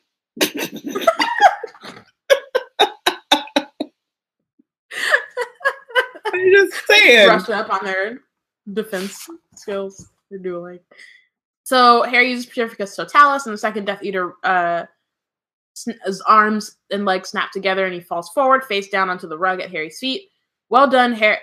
But the Death Eater Hermione had just struck dumb, made a sudden slashing movement in his wand with his wand, from which uh, flew a streak of what looked like purple flame. It passed right across Hermione's chest. She gave a tiny "oh" as though of surprise, and then crumpled onto the floor well, where she lay motionless. First of all, fuck Dol- Dolohov. You know who that is that you just done? Punk bitch. Yeah, because it says it literally the next paragraph. No, I'm Also- saying, I'm saying, does Uh-oh. he know who he just touched? Oh yes, yeah, he's the worst. Fuck him. I just I hate him for plenty for many reasons, and I'm not going to bring up the second the other reason because this chapter has enough feelings. The other thing I Mhm. was going to say is that this is, and I everybody knows I'm a Hermione stan, but honestly, like the moment Hermione gets taken out and she's the first one to get taken out, that's really when you're like, okay, well, all hope is lost. Like, let's pack it up, go home, give him the prophecy. like, nothing good is coming after Hermione gets taken out.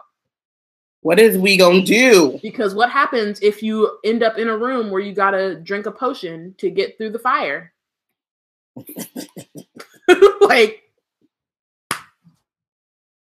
Taking it all the way back. there's no, I'm just saying, like, there's no one to save your life now. Like, you just have to, you're done. Like, it's a wrap.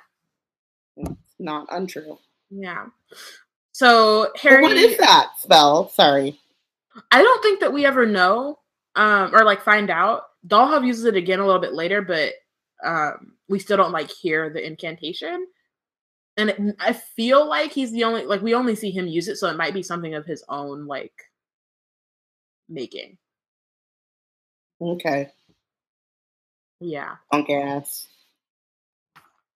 He did that to a child, by the way, which I don't know all of the statutes in the wizarding world, but that's got to be a violation of one. I mean, actually, not so much because they let Harry Potter stay with the Dursleys for 10 years, so they don't give a fuck about children's welfare. So you're Harold! talking about you're talking about Dolohov shouldn't be able to use this spell. He also like you know killed the Prewetts. Like he doesn't give a fuck about laws at this point. No, I know. I'm just saying. I feel like your wand should be like, like when Hermione was like, "You can't hurt a baby." I feel like your wand would be like, "Bitch, you can't hurt him. You can't throw this at a child." If I was the wand, I'd be like, ah, "No, take it back." what oh my god. Uh, is you doing? uh, She is a child. she is. Yeah. Like let's let's That is also always the problem of good fighting evil is that Hermione out here being like, you can't stun a baby, and Dolohov out here just being like, fuck you, fuck you, fuck you, just throwing spells, uh-huh. doing whatever he please. Uh-huh.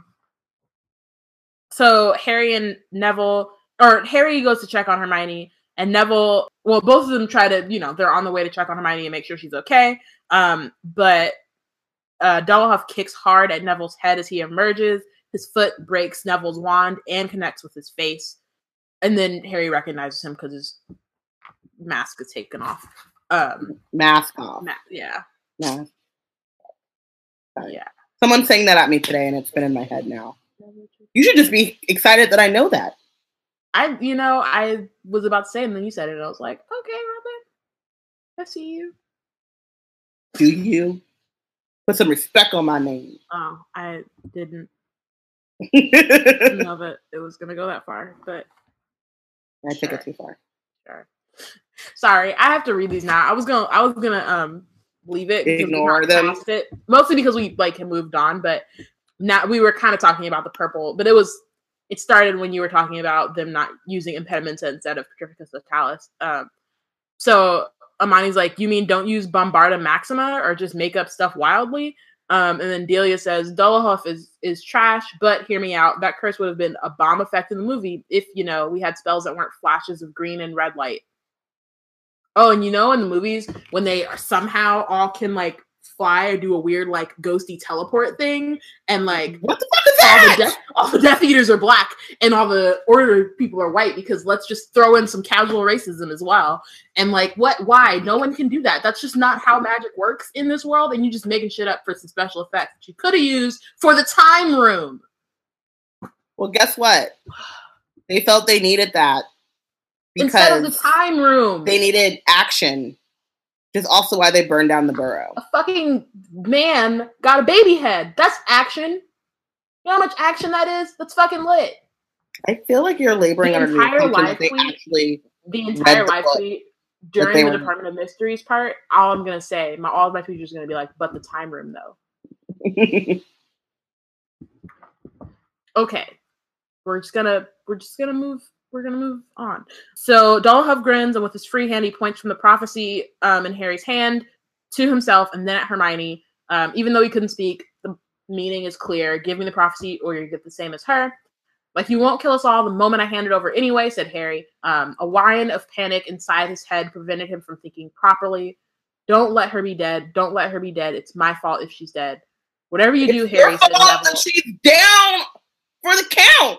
Mhm. All this shit is your fault. It's your fault that Neville broke his daddy's wand. It's your Mhm. fault that the dude has a baby head. Mhm. Which I mean, he's a Death Eater. Fuck him, but still traumatic. All of this is your fault. This whole thing, and it only gets worse. I take a sad nap. I did it to myself. So, um, whatever you do, said Neville, um, through a clearly broken nose and blood pouring down his mouth and chin, don't give it to him. There was a crash outside the door. Dolohov looked over. The baby headed Death Eater had appeared in the doorway, his head bawling, his great fist still flailing uncontrollably at everything around him. Harry sees his chance. Petrificus Totalis. Also, none of them use. Um, I mean, they can't because they probably don't know how, and it probably wouldn't work. But like, they don't use fatal spells. Well, like, they do say petrify you down here for for a bit. They do say in Half Blood Prince when Harry tries to use an unforgivable curse, like you have to mean it. No, it's later in this. It's later in this book. Oh, he does it to Bellatrix too. Mhm. I didn't know if that was just part of the movie, so I went where I knew it was. No, no, no, no. It's in the movie. It, I mean, it's in both. The problem is, or not the problem. The difference is, um, in the book, Bellatrix is the one who tells him he needs to mean it, whereas in the movies, omnipotent ghost Voldemort tells him. Ah, yes. Yeah. Though I must say, the part where he's like seeing Voldemort everywhere. No, when is that? No, it's in this movie. In this movie, and When he shows up in a suit. everywhere? Yeah, it's just some bullshit. I love that part. No. I'm gonna agree to disagree. Agree to be wrong. There's some bright spots for movie sake, not as an adaptation or with anything no, remotely doesn't to do with the book. Because why would Voldemort be in a Muggle suit? because it's not Voldemort. He's seeing Voldemort everywhere. He's Yeah. like paranoid It doesn't make sense. and he's having hallucinations, and that's why it's like this little like glitchy thing because it was just a dude. No. Okay, I just also have to say that no, I can't really do that. But the chat is hilarious. And if you guys want to know what's being said that has nothing to do with where we're at in this actual book, but it's hilarious, you should become a Patronus. Because even though we are going to end up having to get two separate chat rooms so we can separate Amani and Portia. going to be difficult. His and hers chat rooms. So Dolohov um, topples forward across his comrade, both of them rigid as boards and unable to move an inch. Um, Hermione, Hermione, wake up, said Harry. So they're trying to figure out what is going on. Neville um, says that he feels a pulse, so that Hermione is alive, even though she's unconscious. And so Harry tells Neville, "We're not far from the exit. We're right next to that circular room. If we could just get you across it and find the right door before any more Death Eaters come, I'll bet you can get Hermione up the corridor and into the lift. Then you can find someone, raise the alarm. Where? No one's in the ministry. Not even a single security guard. No one's there. You're gonna have to go back up the visitors entrance and and uh and I mean, by now, no Eric has to have answered his page. Well, you know, just run outside and start screaming for help and get mu- random muggles to come in and That's what I'm saying. That's the only option. nothing. Um, Could you imagine like a freaked out teen who looks like they've been in a fight or have been like in something running around being like, help, help. And then you come up to them and they're like, are you a wizard? And you're like, whoa, let's get you to a hospital. clearly, you clearly have a broken nose. You got an unconscious teenage girl next to you, so we're gonna we can. we Yeah, let's call the police. Let's do a, let's do a rape kit just to be just for precaution. He's obviously had some sort of break. There's a lot happening. Okay. Um. So Neville is like, "What are you going to do? I've got to find the others." Said Harry. Well, I'm going to find them with you," said Neville. Um, but Hermione, we'll take her with us. I'll carry her. You're better at fighting them than I am. Um, and so Harry's like, "Fine," um, and gives Neville Hermione's wand. Um, and Neville says, "My grand's going to kill me. That was my dad's old wand." Um, at this point, I feel like your grand needs to just be happy that you're still alive. She's gonna get her priorities. But then she should kill you afterwards. afterwards. But first, just be glad that you're you didn't get killed by death. This is like the time that that stupid cat stayed at my place, and then I thought I lost him, and then his owner was like, "Are you sure he's not here?" And I was like, "Well, if he is here, I'm gonna kill that nigga." Um, that's what Neville's grand should be thinking. Is he alive? No. Well, he, he bet be alive. If he's not alive, if he is alive, I'm gonna kill him. hmm hmm This worry and stupidity and following Harry Potter anywhere. really that. Really the the, la- the last part. But you just don't. you- Neville's mom is Neville's grand is problematic, and she's going to be like, "Look at him looking like his father, stepping up." I'm going to celebrate this heroically and profoundly stupid behavior. Yep. Um. So the baby-headed Death Eater was still screaming and banging into things, just destroying the time room. At least Petrificus Totalis him, lock him in the in the goddamn uh office. Stay away from all the time trinkets. Um, Never let Biana babysit or watch your baby. She's one of specifically in the time room. she watch out for Biana on planes. She is going to douse your baby with Benadryl. Wait, just knock him out. Yeah, in the time room. He's also a Death Eater. Is your baby a Death Eater? Then it's fine. I mean, aren't all babies Eaters, a little Death all good. No, actually, Mm. I Mm. don't. I don't think that they're out here with with Nazi beliefs. They that thing that's taught, not um, nature Innate. versus nurture, right? Like you don't. I'm not saying with like that. they, they conform to the ideology, but the methods. don't leave Robin with your kids. I don't know what she's. I'm talking about Death Eaters specifically. She's like, aren't all babies Death Eaters? In which case, I mean, they all have a little Death Eater Oh, don't think that's Just true. Um, dangerous So- for no reason.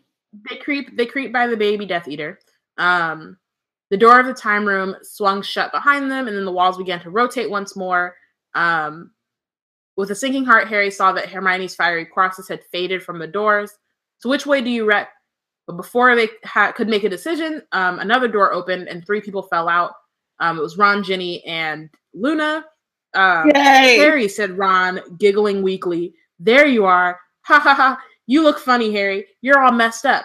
Um, Ron's face is very white and had something dark trickling from the corner of his mouth. Um, the next moment, his knees had given way, but he was still clutching the front of Harry's robe so that Harry was pulled into a kind of bow. Um, Ginny slides down the wall, um, holding her ankle. Um, and Luna says that she thinks it's broken. Um, Luna's the only one who hasn't had some kind of um, she's not injured basically um She's a Four of them Ravenclaw. Chased us. yeah four of them chased us into a dark room full of planets which just gonna pause the the madness happening in the room? to point out mystery number five is space i love the department of mysteries i want to stay here forever Without the Death Eaters. without the death eaters without harry potter harry potter can leave I just want the Department of I don't know how the Harry Potter podcast got so anti Harry Potter, but I am excited to see what And I love Janae from year. I love fifth year Harry.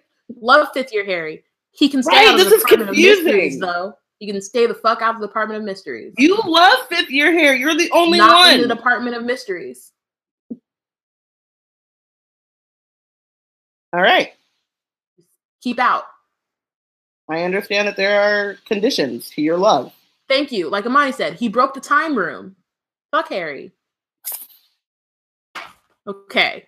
Um, Harry, we saw Uranus up close, said Ron, giggling feebly. Get it, Harry? We saw Uranus? Ha ha ha. Um, also, he's made that joke before. So, way to be original. Made it in astronomy class. He's Not divination, oh yeah, sorry. but One of them would they be looking at the planets.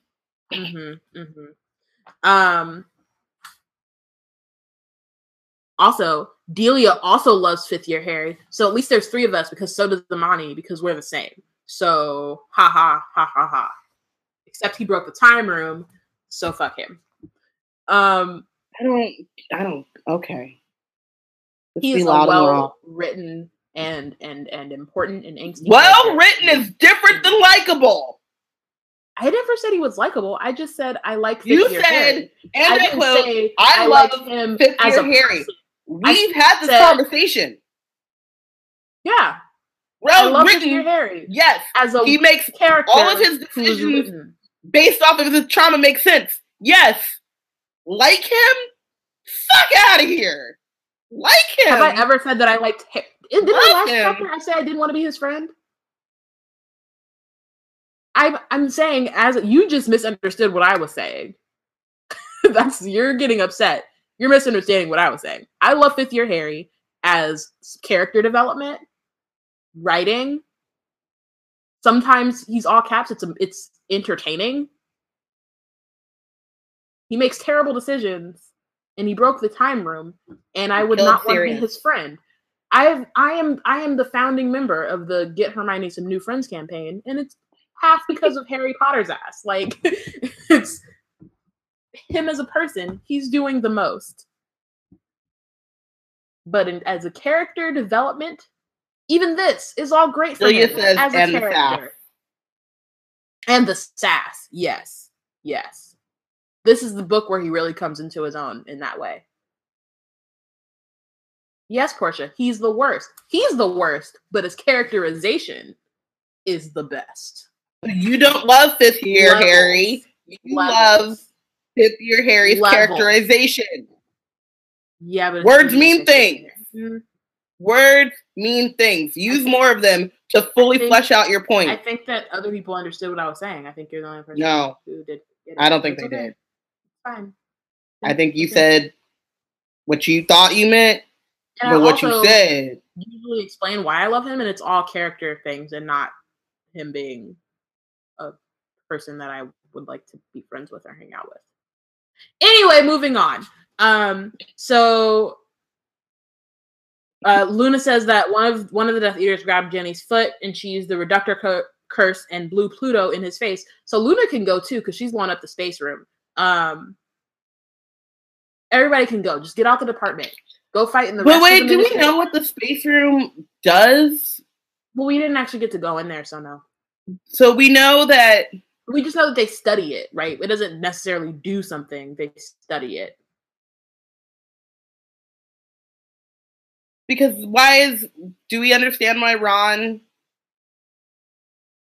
All right. That was a that was why Ron is the way he is. That's because he got hit with a curse. That was a Death Eater who did that. Um, the other thing though is that if they would have, you know, paid closer attention to Madame Pomfrey, they could at least like they can't heal the bone, but they could do something. Wrap up like a tourniquet or a cast real quick, just whip one up. Yeah, but they're fourteen and fifteen years old. So I'm just there's- saying they should have. sixteen year olds up in there. Fourteen to sixteen years old. If you're they don't- teaching defense against the dark art, you should also be teaching healing. Okay, but Robin, Matter of factly, you should be teaching healing should be a core competency. I was gonna say like who? Just think about this school that you're trying to. I am. That's why I'm in this. I'm in. That's why I'm Like, making this face. talking about this, and I'm just like, Why I'm making this face. even get a competent care of magical creatures professor. So You're taking care of magical creatures, but you're not taking anatomy and Mhm. healing. nope, no English. They're out here complaining about one page papers. Must be nice. Um, okay, so um I don't know what they hit or Harry asked, what about Ron? I don't know what they hit him with, said Luna, but he's gone a bit funny. I could hardly get him to get him along at all. Harry, said Ron, you know who that girl is, Harry? She's Loony. Loony Lovegood. We have to get out of here, said Harry. Luna, can you help Ginny? Um, it's only my ankle. I can do it myself, said Ginny. But the moment she stood, she collapsed sideways and grabbed Luna for support. Um, Harry pulls Ron's arm over his shoulder. Um, they had a 1 in 12 chance of getting the exit right the first time. Um, so he heaves Ron to, toward a door, but right before they open it, three Death Eaters speed into the hall, led by Bellatrix Lestrange. There they are, she shrieked. Um, stunning spell shot across the room. Harry smashed his way through the th- through the door ahead. Um, and uh, Colloportus shouted Harry. Um, he heard three bodies slam into the door on the other side. It doesn't matter, said a man's voice. There are other ways in. We've got them. They're here. Um, they were back in the brain room, and uh, Luna and Luna, Neville, and Harry run around trying to uh, lock all the other doors that are um, in there. Although, like, what's the point if they can just use Alohomora anyway? Um, but whatever. So Luna is about to lock one of the doors, but doesn't get there in time.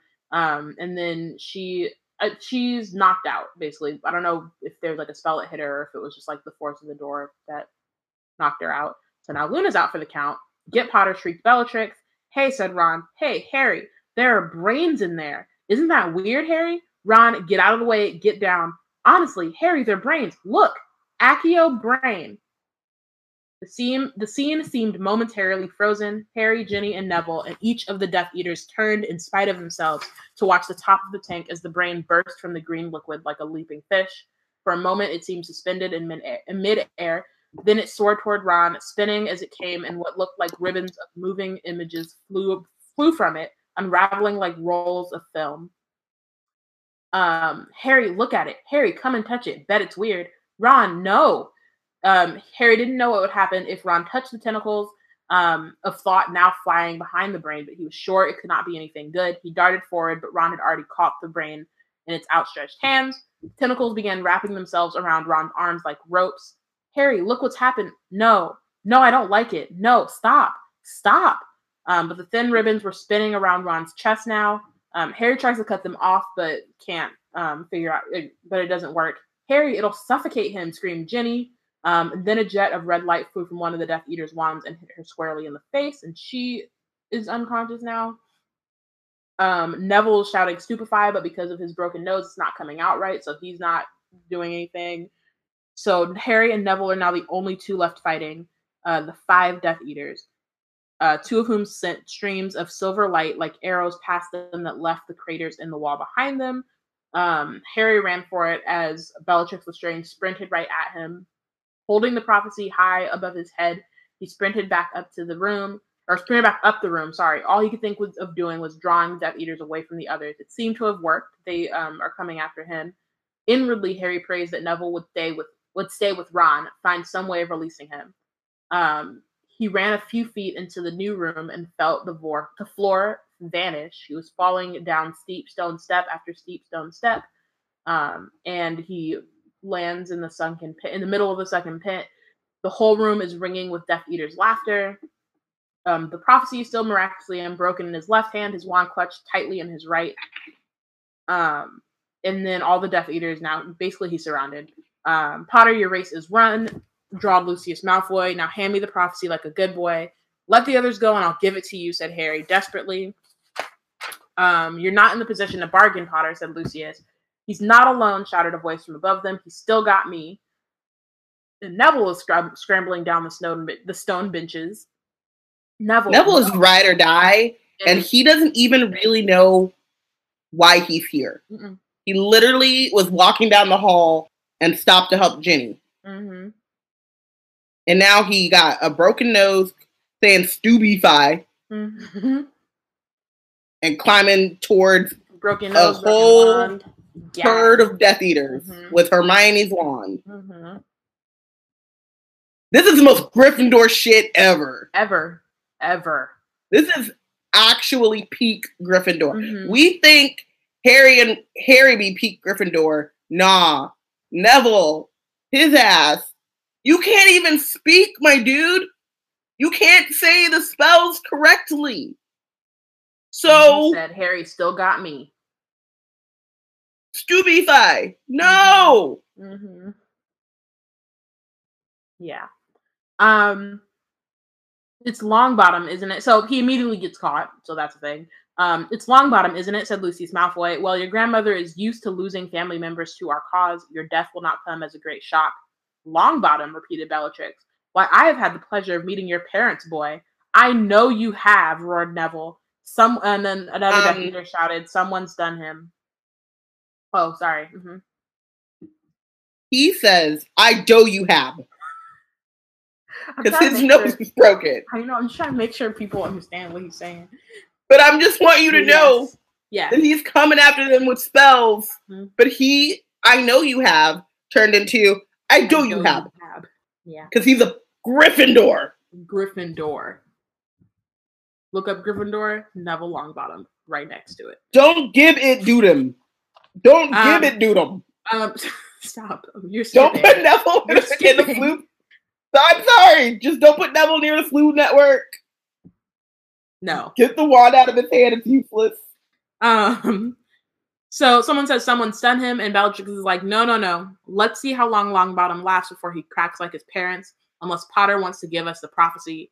Um, and then Neville says, "Don't give it to them. Don't give it. to them. Don't give it to him. Crucio, said Bellatrix. Neville screamed, his legs drawn up to his chest as the Death Eaters holding him, um, was momentarily holding him off the ground. The Death Eater dropped him and he fell to the floor, twitching and screaming in agony. That was just a taster, said Bellatrix. Now, Potter, either give us the prophecy or watch your little friend die the hard way. Um, Harry did not have to think. There was no choice. The prophecy was hot with heat from the clutching from his clutching hand as he held it out. Malfoy jumped forward to take it. Um, and then high above them, two more doors burst open and five more people sprinted into the room. Sirius, Lupin, Moody, Tonks, and Kingsley. Hey, guess what? Chicken butt. You're going on a rescue mission. That's that's the crew you want. I mean, if we really want to talk about like if you need, they only brought five of them, but that's because five of them are worth six of Harry's friends. So you know how Neville's worth two of Malfoy. One of them is worth six of Harry's friends. So in literally Thirty They've people. tripled. thirty people showed up. Yeah. They got a thirty times more chance or more hope Mhm. than they had a minute ago. Exactly. So Malfoy tw- turned and raised his wand, raised his wand, sorry, but Tonks had already sent a stunning spell right at him. Um, Harry dives off the dais out, out of the way. The Death Eaters are completely extract- distracted by the appearance of the members of the Order. Um, Harry goes, or Harry meets up with Neville. Are you okay? He yelled. Yes, said Ron. Or sorry, sorry. Yes, said Neville. And Ron, I think he's all right. He was fighting the brain when I left, so you really don't know. It's fine. You Mm. really don't know. That's all you have to say. I don't know. I don't know. Um, he was getting suffocated by a brain when I left. Either he won or the brain won. Let's go see.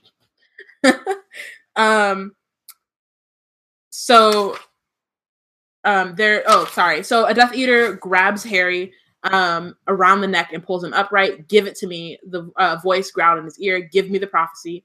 The man was pressing so tightly in Harry on Harry's windpipe that he could not breathe. Through watering eyes, he saw Sirius dueling with a Death Eater some ten feet away. Kingsley was fighting two at once. Tonks, still halfway up the tiered seats, was firing spells down at Bellatrix. Nobody seemed to realize that Harry was dying.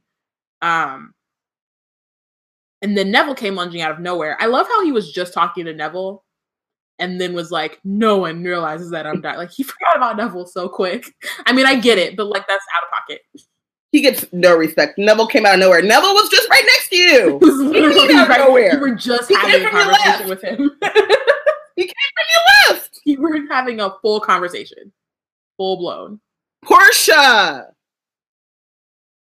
y'all are Yeah, We're not. I'm gonna. We're all benched. All of us are on the feelings bench, and we are not reading that because no one else needs the feels. No one needs this the pain in our fuck am I doing here? This heart is where we truly live, and it hurts. But Amani says an important thing. He brings something important. Forget Harry. Let's talk about Kingsley taking on two Death Eaters at work at once. Let's, Let's. because Kingsley is a motherfucking beast. He was doing the damn thing. He was. He said two. And was okay, probably like got you. breakdancing in between. He said, "This all you got." He's doing like the the snake, the worm, shooting spells and like doing the running man. Right. It Oh, was no, fun. the eighties. um so uh, uh sorry okay so unable to articulate a spell he jabbed hermione's wand hard into the eye hole of the death eater's mask um That the man yeah you know whatever you can whatever you can do the man relinquished, relinquished harry at once with a howl of pain and harry rolled around and stunned him um turns out it's Macnair so that's cool him. payback um thanks That harry was said for to neville Buckbeak. that was for buckbeak Punk ass, even though Buckbeak's fine. She chilling, But eating rats. Um, thanks, Harry said to Neville. Um, and then Harry's foot made contact with something rou- round and hard, and he slipped. Um, turns out it's Moody's eye. Woo! It's it's getting like real, real fast, but then also like that's what happens. It's a, it's a, it's a lot.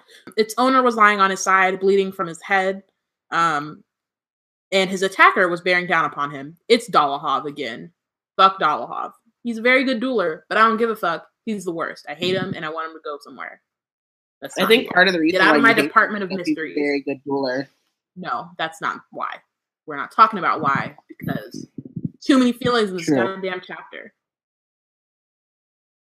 Um, Tarantallegra, he shouted at his wand at Neville again. A random moment. Why, of all the spells, would you use Tarantallegra? What? 'Cause, So You now- know, So now Neville can't stop dancing. His feet are just like flying everywhere. And it's kind of comical in the middle. Like, and also I think it's important, right? Because like if you think about like this isn't a children's book, but it's still like there are young-ish children reading this book, right? And so you go from Harry stepping on Mad Eye's eye and seeing him with blood pouring out of his head to Neville, who can't stop dancing now. And it's like a good Listen. kind of I give this to Dolohov though. nope, don't give none to him. Nothing at all. He deserves none of it. Okay, well, actually, I'm not even sure who. It was Rookwood. I give this to Rookwood. Is that he didn't come flying at a child with an unforgivable curse. He was like, he is a baby. Torrential. Well, no, this was Dolohov who did it, Okay, then I do give it to and, and he's also the one who um knocked Hermione out with the other thing. So I'm thinking maybe he had a moment of conscience, like, No. oh shit, nope, I No. fucked with a child, so let me let me take it easy on this one. nope. Dolohov's the worst. No redeeming qualities. Okay. So and and right after using Tourette Allegra, he uses the same movement with his wand that he used with Hermione. Um, but Harry yelled Protego, um, and he felt something streak across his face like a blunt knife. But it but um but the force of it knocked him sideways, and he fell over Neville's jerking legs. Um, the shield charm had stopped the worst of the spell. Um, Dolohov tries to summon the prophecy, but Sirius hurdles out of nowhere, ramming Dolohov with his shoulder and sending him flying out of the way. Um, and now Sirius and Dolohov are dueling. Um, Dolohov drew, drew his wand back to make the same slashing movement he had used on Harry and Hermione, but Harry yells Petrificus Totalis, and once again Dolohov's arms and legs snap together, and he killed back, killed over backward, um, landing with a crash on his back. Shot, like, how does it feel to get got with the same spell Same- two times in five same minutes? spell. And it's a like spell that you learn in, when you're like 11 years old, I haven't seen this one in years. trying to get trying to get all fancy and shit. Throwback Thursday up in this bitch. um, nice one, shouted Sirius. Now I want you to get out of. They both ducked again. A jet of green light narrowly missed Sirius. Across the room, Harry saw Tonks fall from halfway up the stone steps. Um, her limp form toppling from stone seat to stone seat, and Bellatrix triumphant running back toward the fray. Um, Can we also? Sorry, sorry go for ahead. this one. This is my one. Not one. I, I'm. I feel like you guys have ruined this movie for me, so I might as well just get ready for it. Um, he doesn't say "nice one, James." oh, Here. oh, yep. I was His first, going, I was gonna ignore it. I was is- gonna let it slide, but yes. but his first thing is because because it's it's you know Sirius's legacy is important to me. Mhm. His first words to Harry are "nice one." Now I want you to get out of, and he's about to hear. And then he says, like the next thing he says, what you're about to read, but like he says, take the prophecy, grab Neville, and run. Mhm. Get your ass. It's not. We're gonna outta duel. Lucius Malfoy together, and like we're gonna be friends. No, get the No. fuck out. I will talk to you, you were home. you are grounded, young man. Just wait until Uncle Moony gets to you. That's true. I'm not mad. I'm just disappointed, but I am mad. I'm mad and disappointed. Remus is the one who oh will really like Christmas dig in, be like, "Are you kidding me, sir? I have this conversation." Do you know? Okay. Oh my god. Oh my god, Dad. Hashtag, Hashtag dad. dads. Let's talk about this instead. Okay, hashtag dad. When all this is over, like Harry's thinking, oh God, Sirius is gonna come, I'm gonna get it.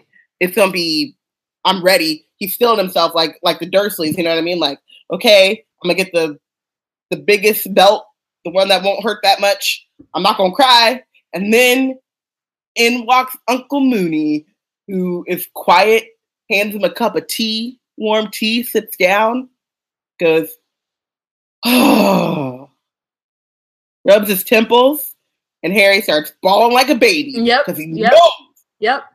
Because because the the the knowing that you're you've disappointed your parents is worse than It's getting a way worse. It's so much worse So because you're much prepared. For. You're like, okay, yeah, they're gonna, you know, it'll hurt, but Right. then to go cry myself to sleep, and I'm gonna just, it's fine. Instead, if they're just looking at you, or they talk talk to you Like, I don't even know no- who you are. right, and not even like yelling. They're just, it's a just like It's a right here, quiet, right here. calm. and Yeah. you're just like, well, shit, I done fucked up. I told someone this at work. they were talking about getting spankings, and I had to admit that like my dad spanked me one time. It took him three days to do it. I felt like that was rude because it was like a three day period of torture. Apparently, like my mom and him were fighting about it for three days because he didn't want to do it. I got spanked by my aunts and uncles all time, all time. Whenever I went to San Diego, I get a spanking something. Usually because I didn't want to eat their food and they wouldn't make me chicken nuggets and or carrots because that's what I ate growing up to wonder I'm alive. Um, but whenever my parents gave me that look, I was undone. Yeah, Just can't tell you how many times I cried just because my parents like, like, oh, this is what we're doing now. just tears.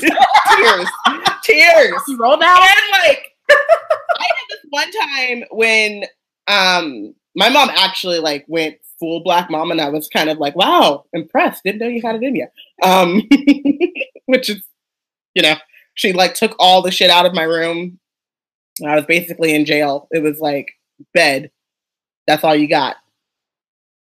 Computer gone, phone gone, books. She took my books, Biana.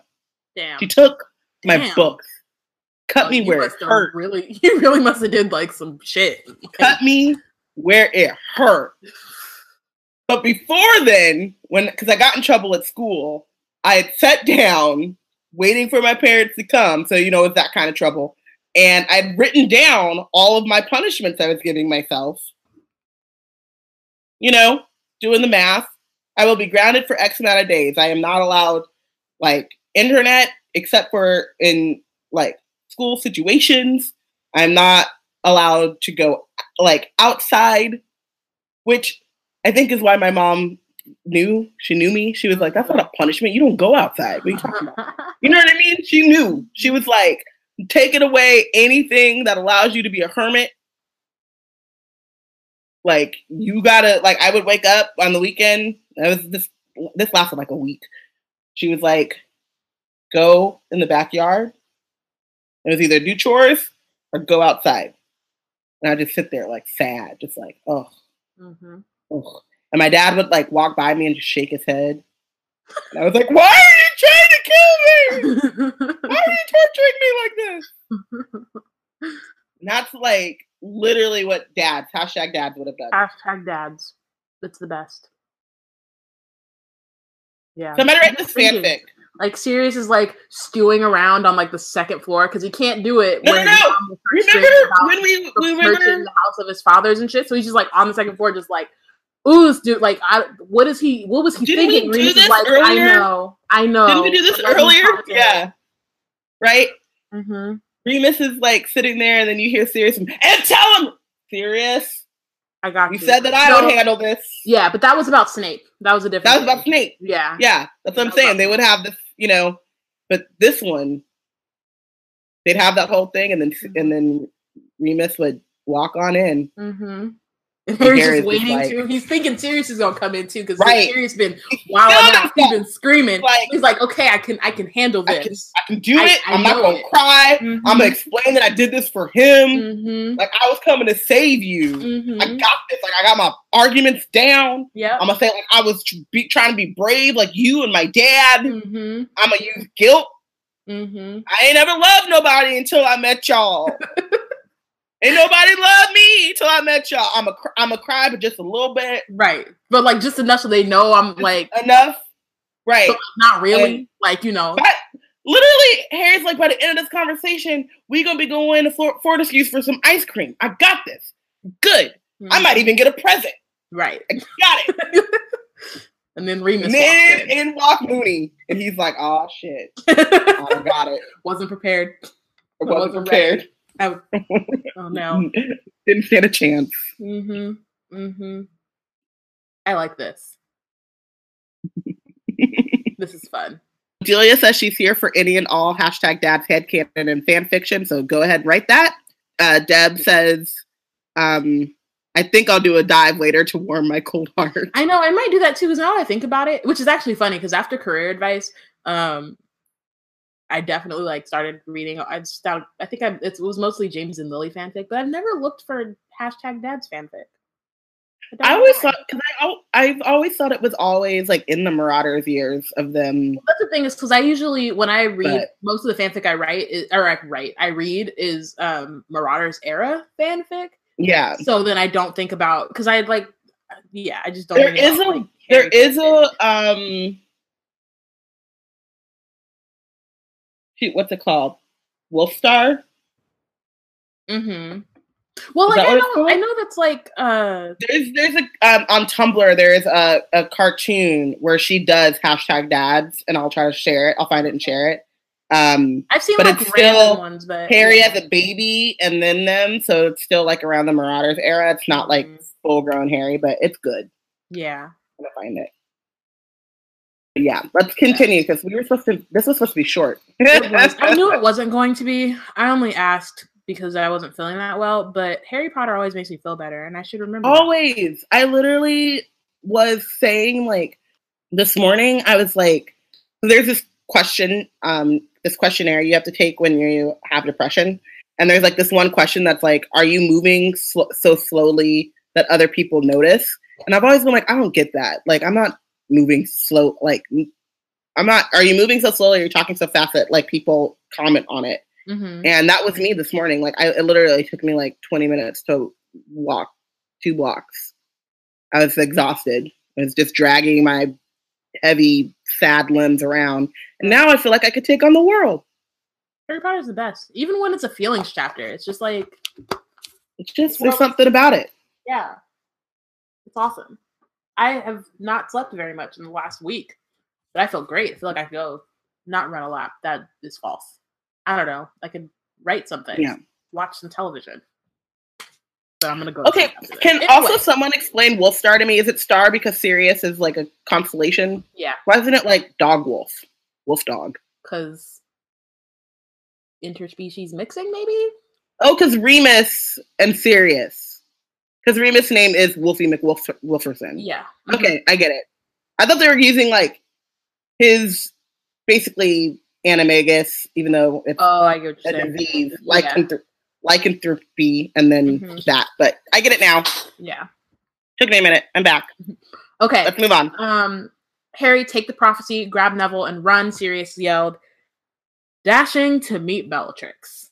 So we just are shattering our our fantasies, and I feel like Joe, you could have done better. You knew better. So just. Also, like I just I still feel like no matter what,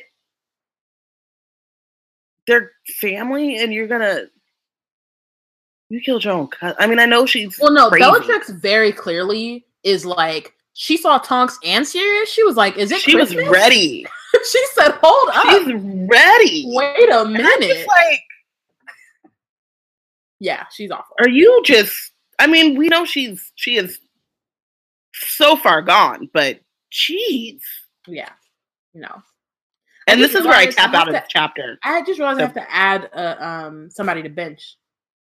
Like I've been, I have someone bench, but there's one person I've accidentally left off. But it's fine. I can. We'll get there. um. Okay. Can you stand? Uh. Harry asked Neville, "Put your arm around my neck." Um. So Harry's trying to get Neville out, but it's hard because he can't. Like Neville can't put weight on his ha- on his legs because they just keep moving around. Um. And so then Malfoy is back and he's like, prophecy, give me the prophecy, Potter. No, get off me. Neville, catch it. Um, so Neville flings the prophecy across the floor. Neville spins himself around on his back and scoops the ball to his chest. Um, Malfoy points his wand at Neville, but Harry jabs his own wand and over his shoulder and shouts impedimenta, and Malfoy is blasted on off his back. Like Lucius is having a bad day. Like you really getting like beat by these 15 year olds. And that's just a thing that you're gonna have to go home and tell your son about. You I mean, all this shit about falling behind Hermione Granger, and then you get beat by Harry Potter and Neville Longbottom. Look There's so I just saw the best and saddest thing ever. I hate Tumblr. There's so many like at this point, the fact that it took uh Lucius until book seven to be like, I'm not very good at this. I give up is amazing.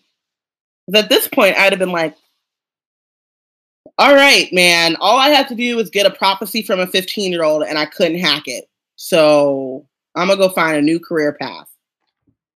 Let's cut our ties. I'm no good for you. You're no good for me. Just call it a loss. Mm-hmm. May as well. And then Um, maybe we wouldn't have any of book six. Um, so Malfoy smashed into the dais on which uh, Sirius and Bellatrix were now dueling. Malfoy aimed his wand at Harry and Neville again, but before he could draw breath to strike, Lupin had jumped between them.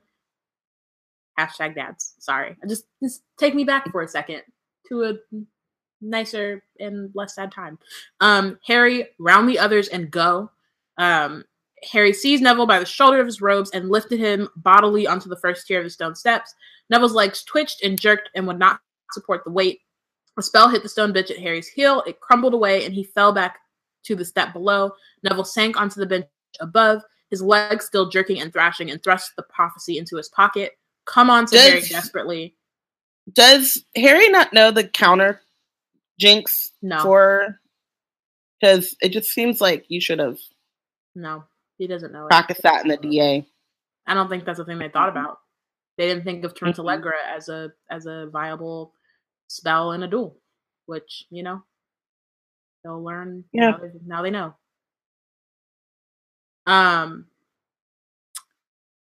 So he gave another stupendous heave, and Neville's ro- robes tore all along the left seam. A small, sp- the small, um, basically the prophecy dropped from his pocket, and before either of them could catch it, one of Neville's floundering feet kicked it. It flew some 10 feet to their right and smashed on the step beneath them. As both of them stared at the place where it had been where it had broken, appalled at what had happened, a pearly white figure with hugely magnified eyes rose into the air unnoticed by any of them. Harry could see its mouth moving, but all the crashes and screams and yells surrounding them, not one word of the prophecy could be uh could he hear. The figure stopped speaking and dissolved into nothingness.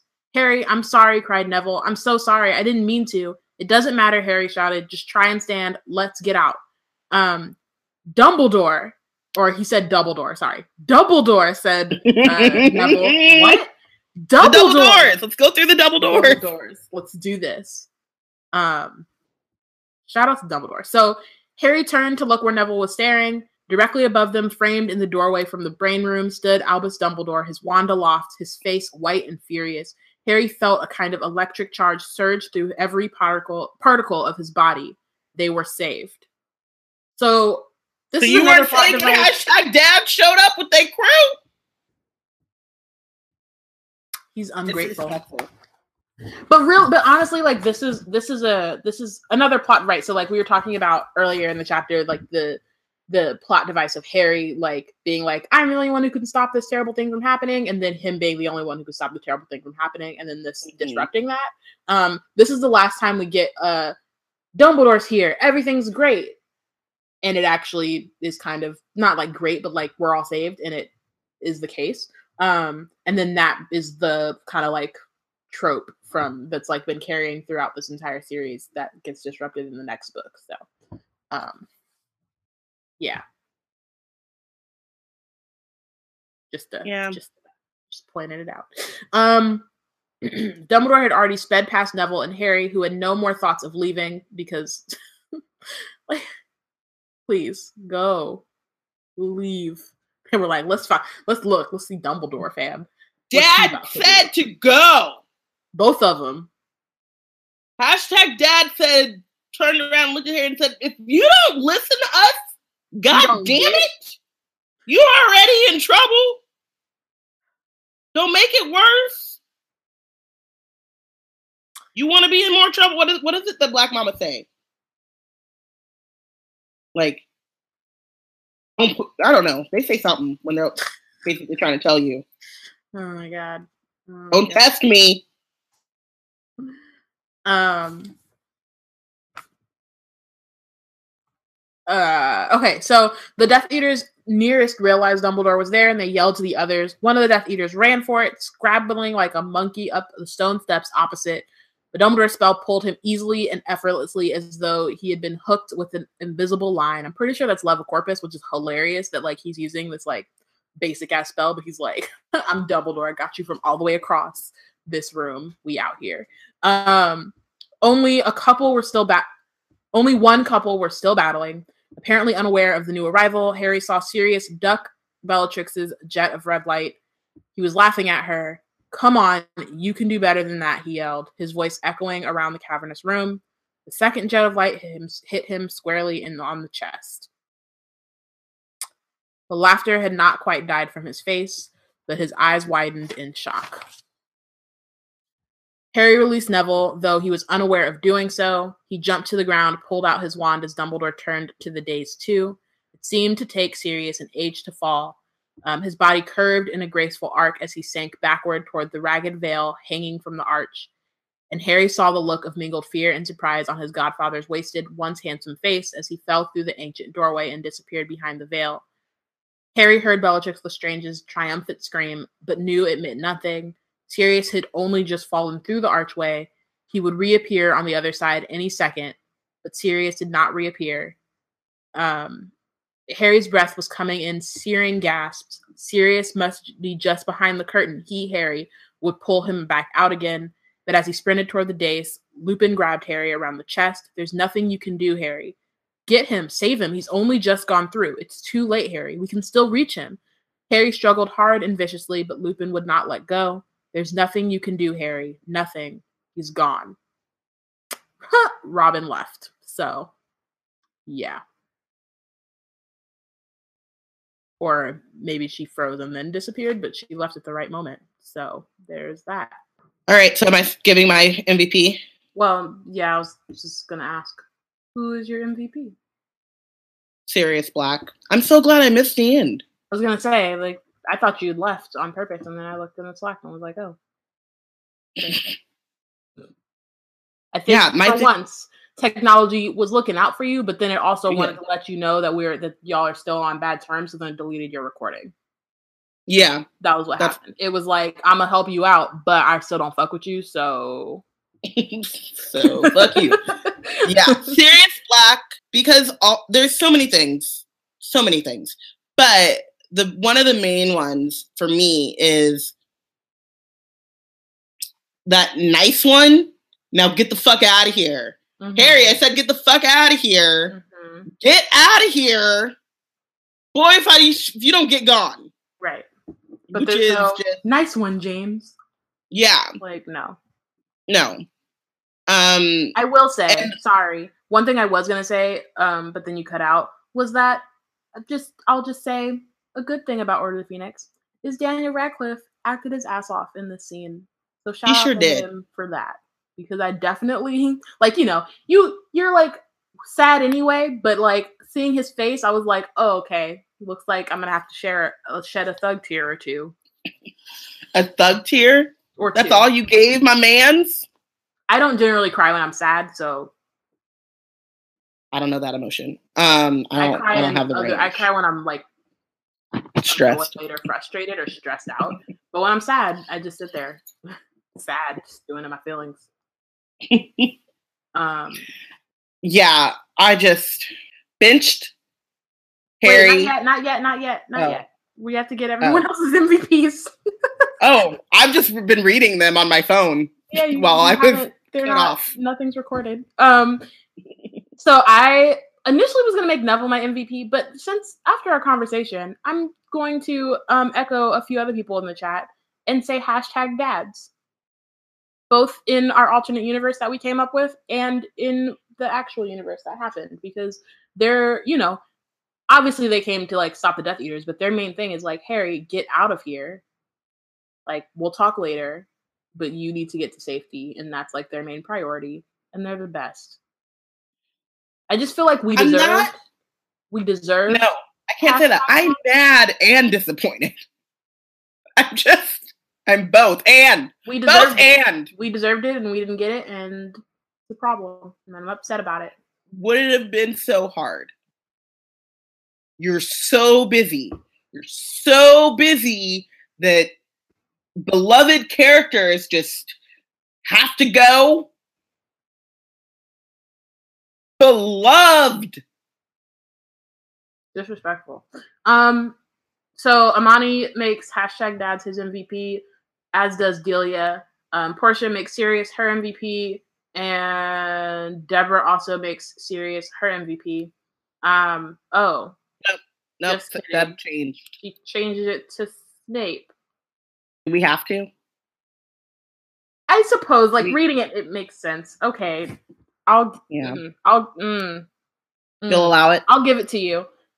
Just hard to say. Um, she changes to Snape because he did something so all those children didn't die. Which is true, because he is Yeah. the reason that they're there.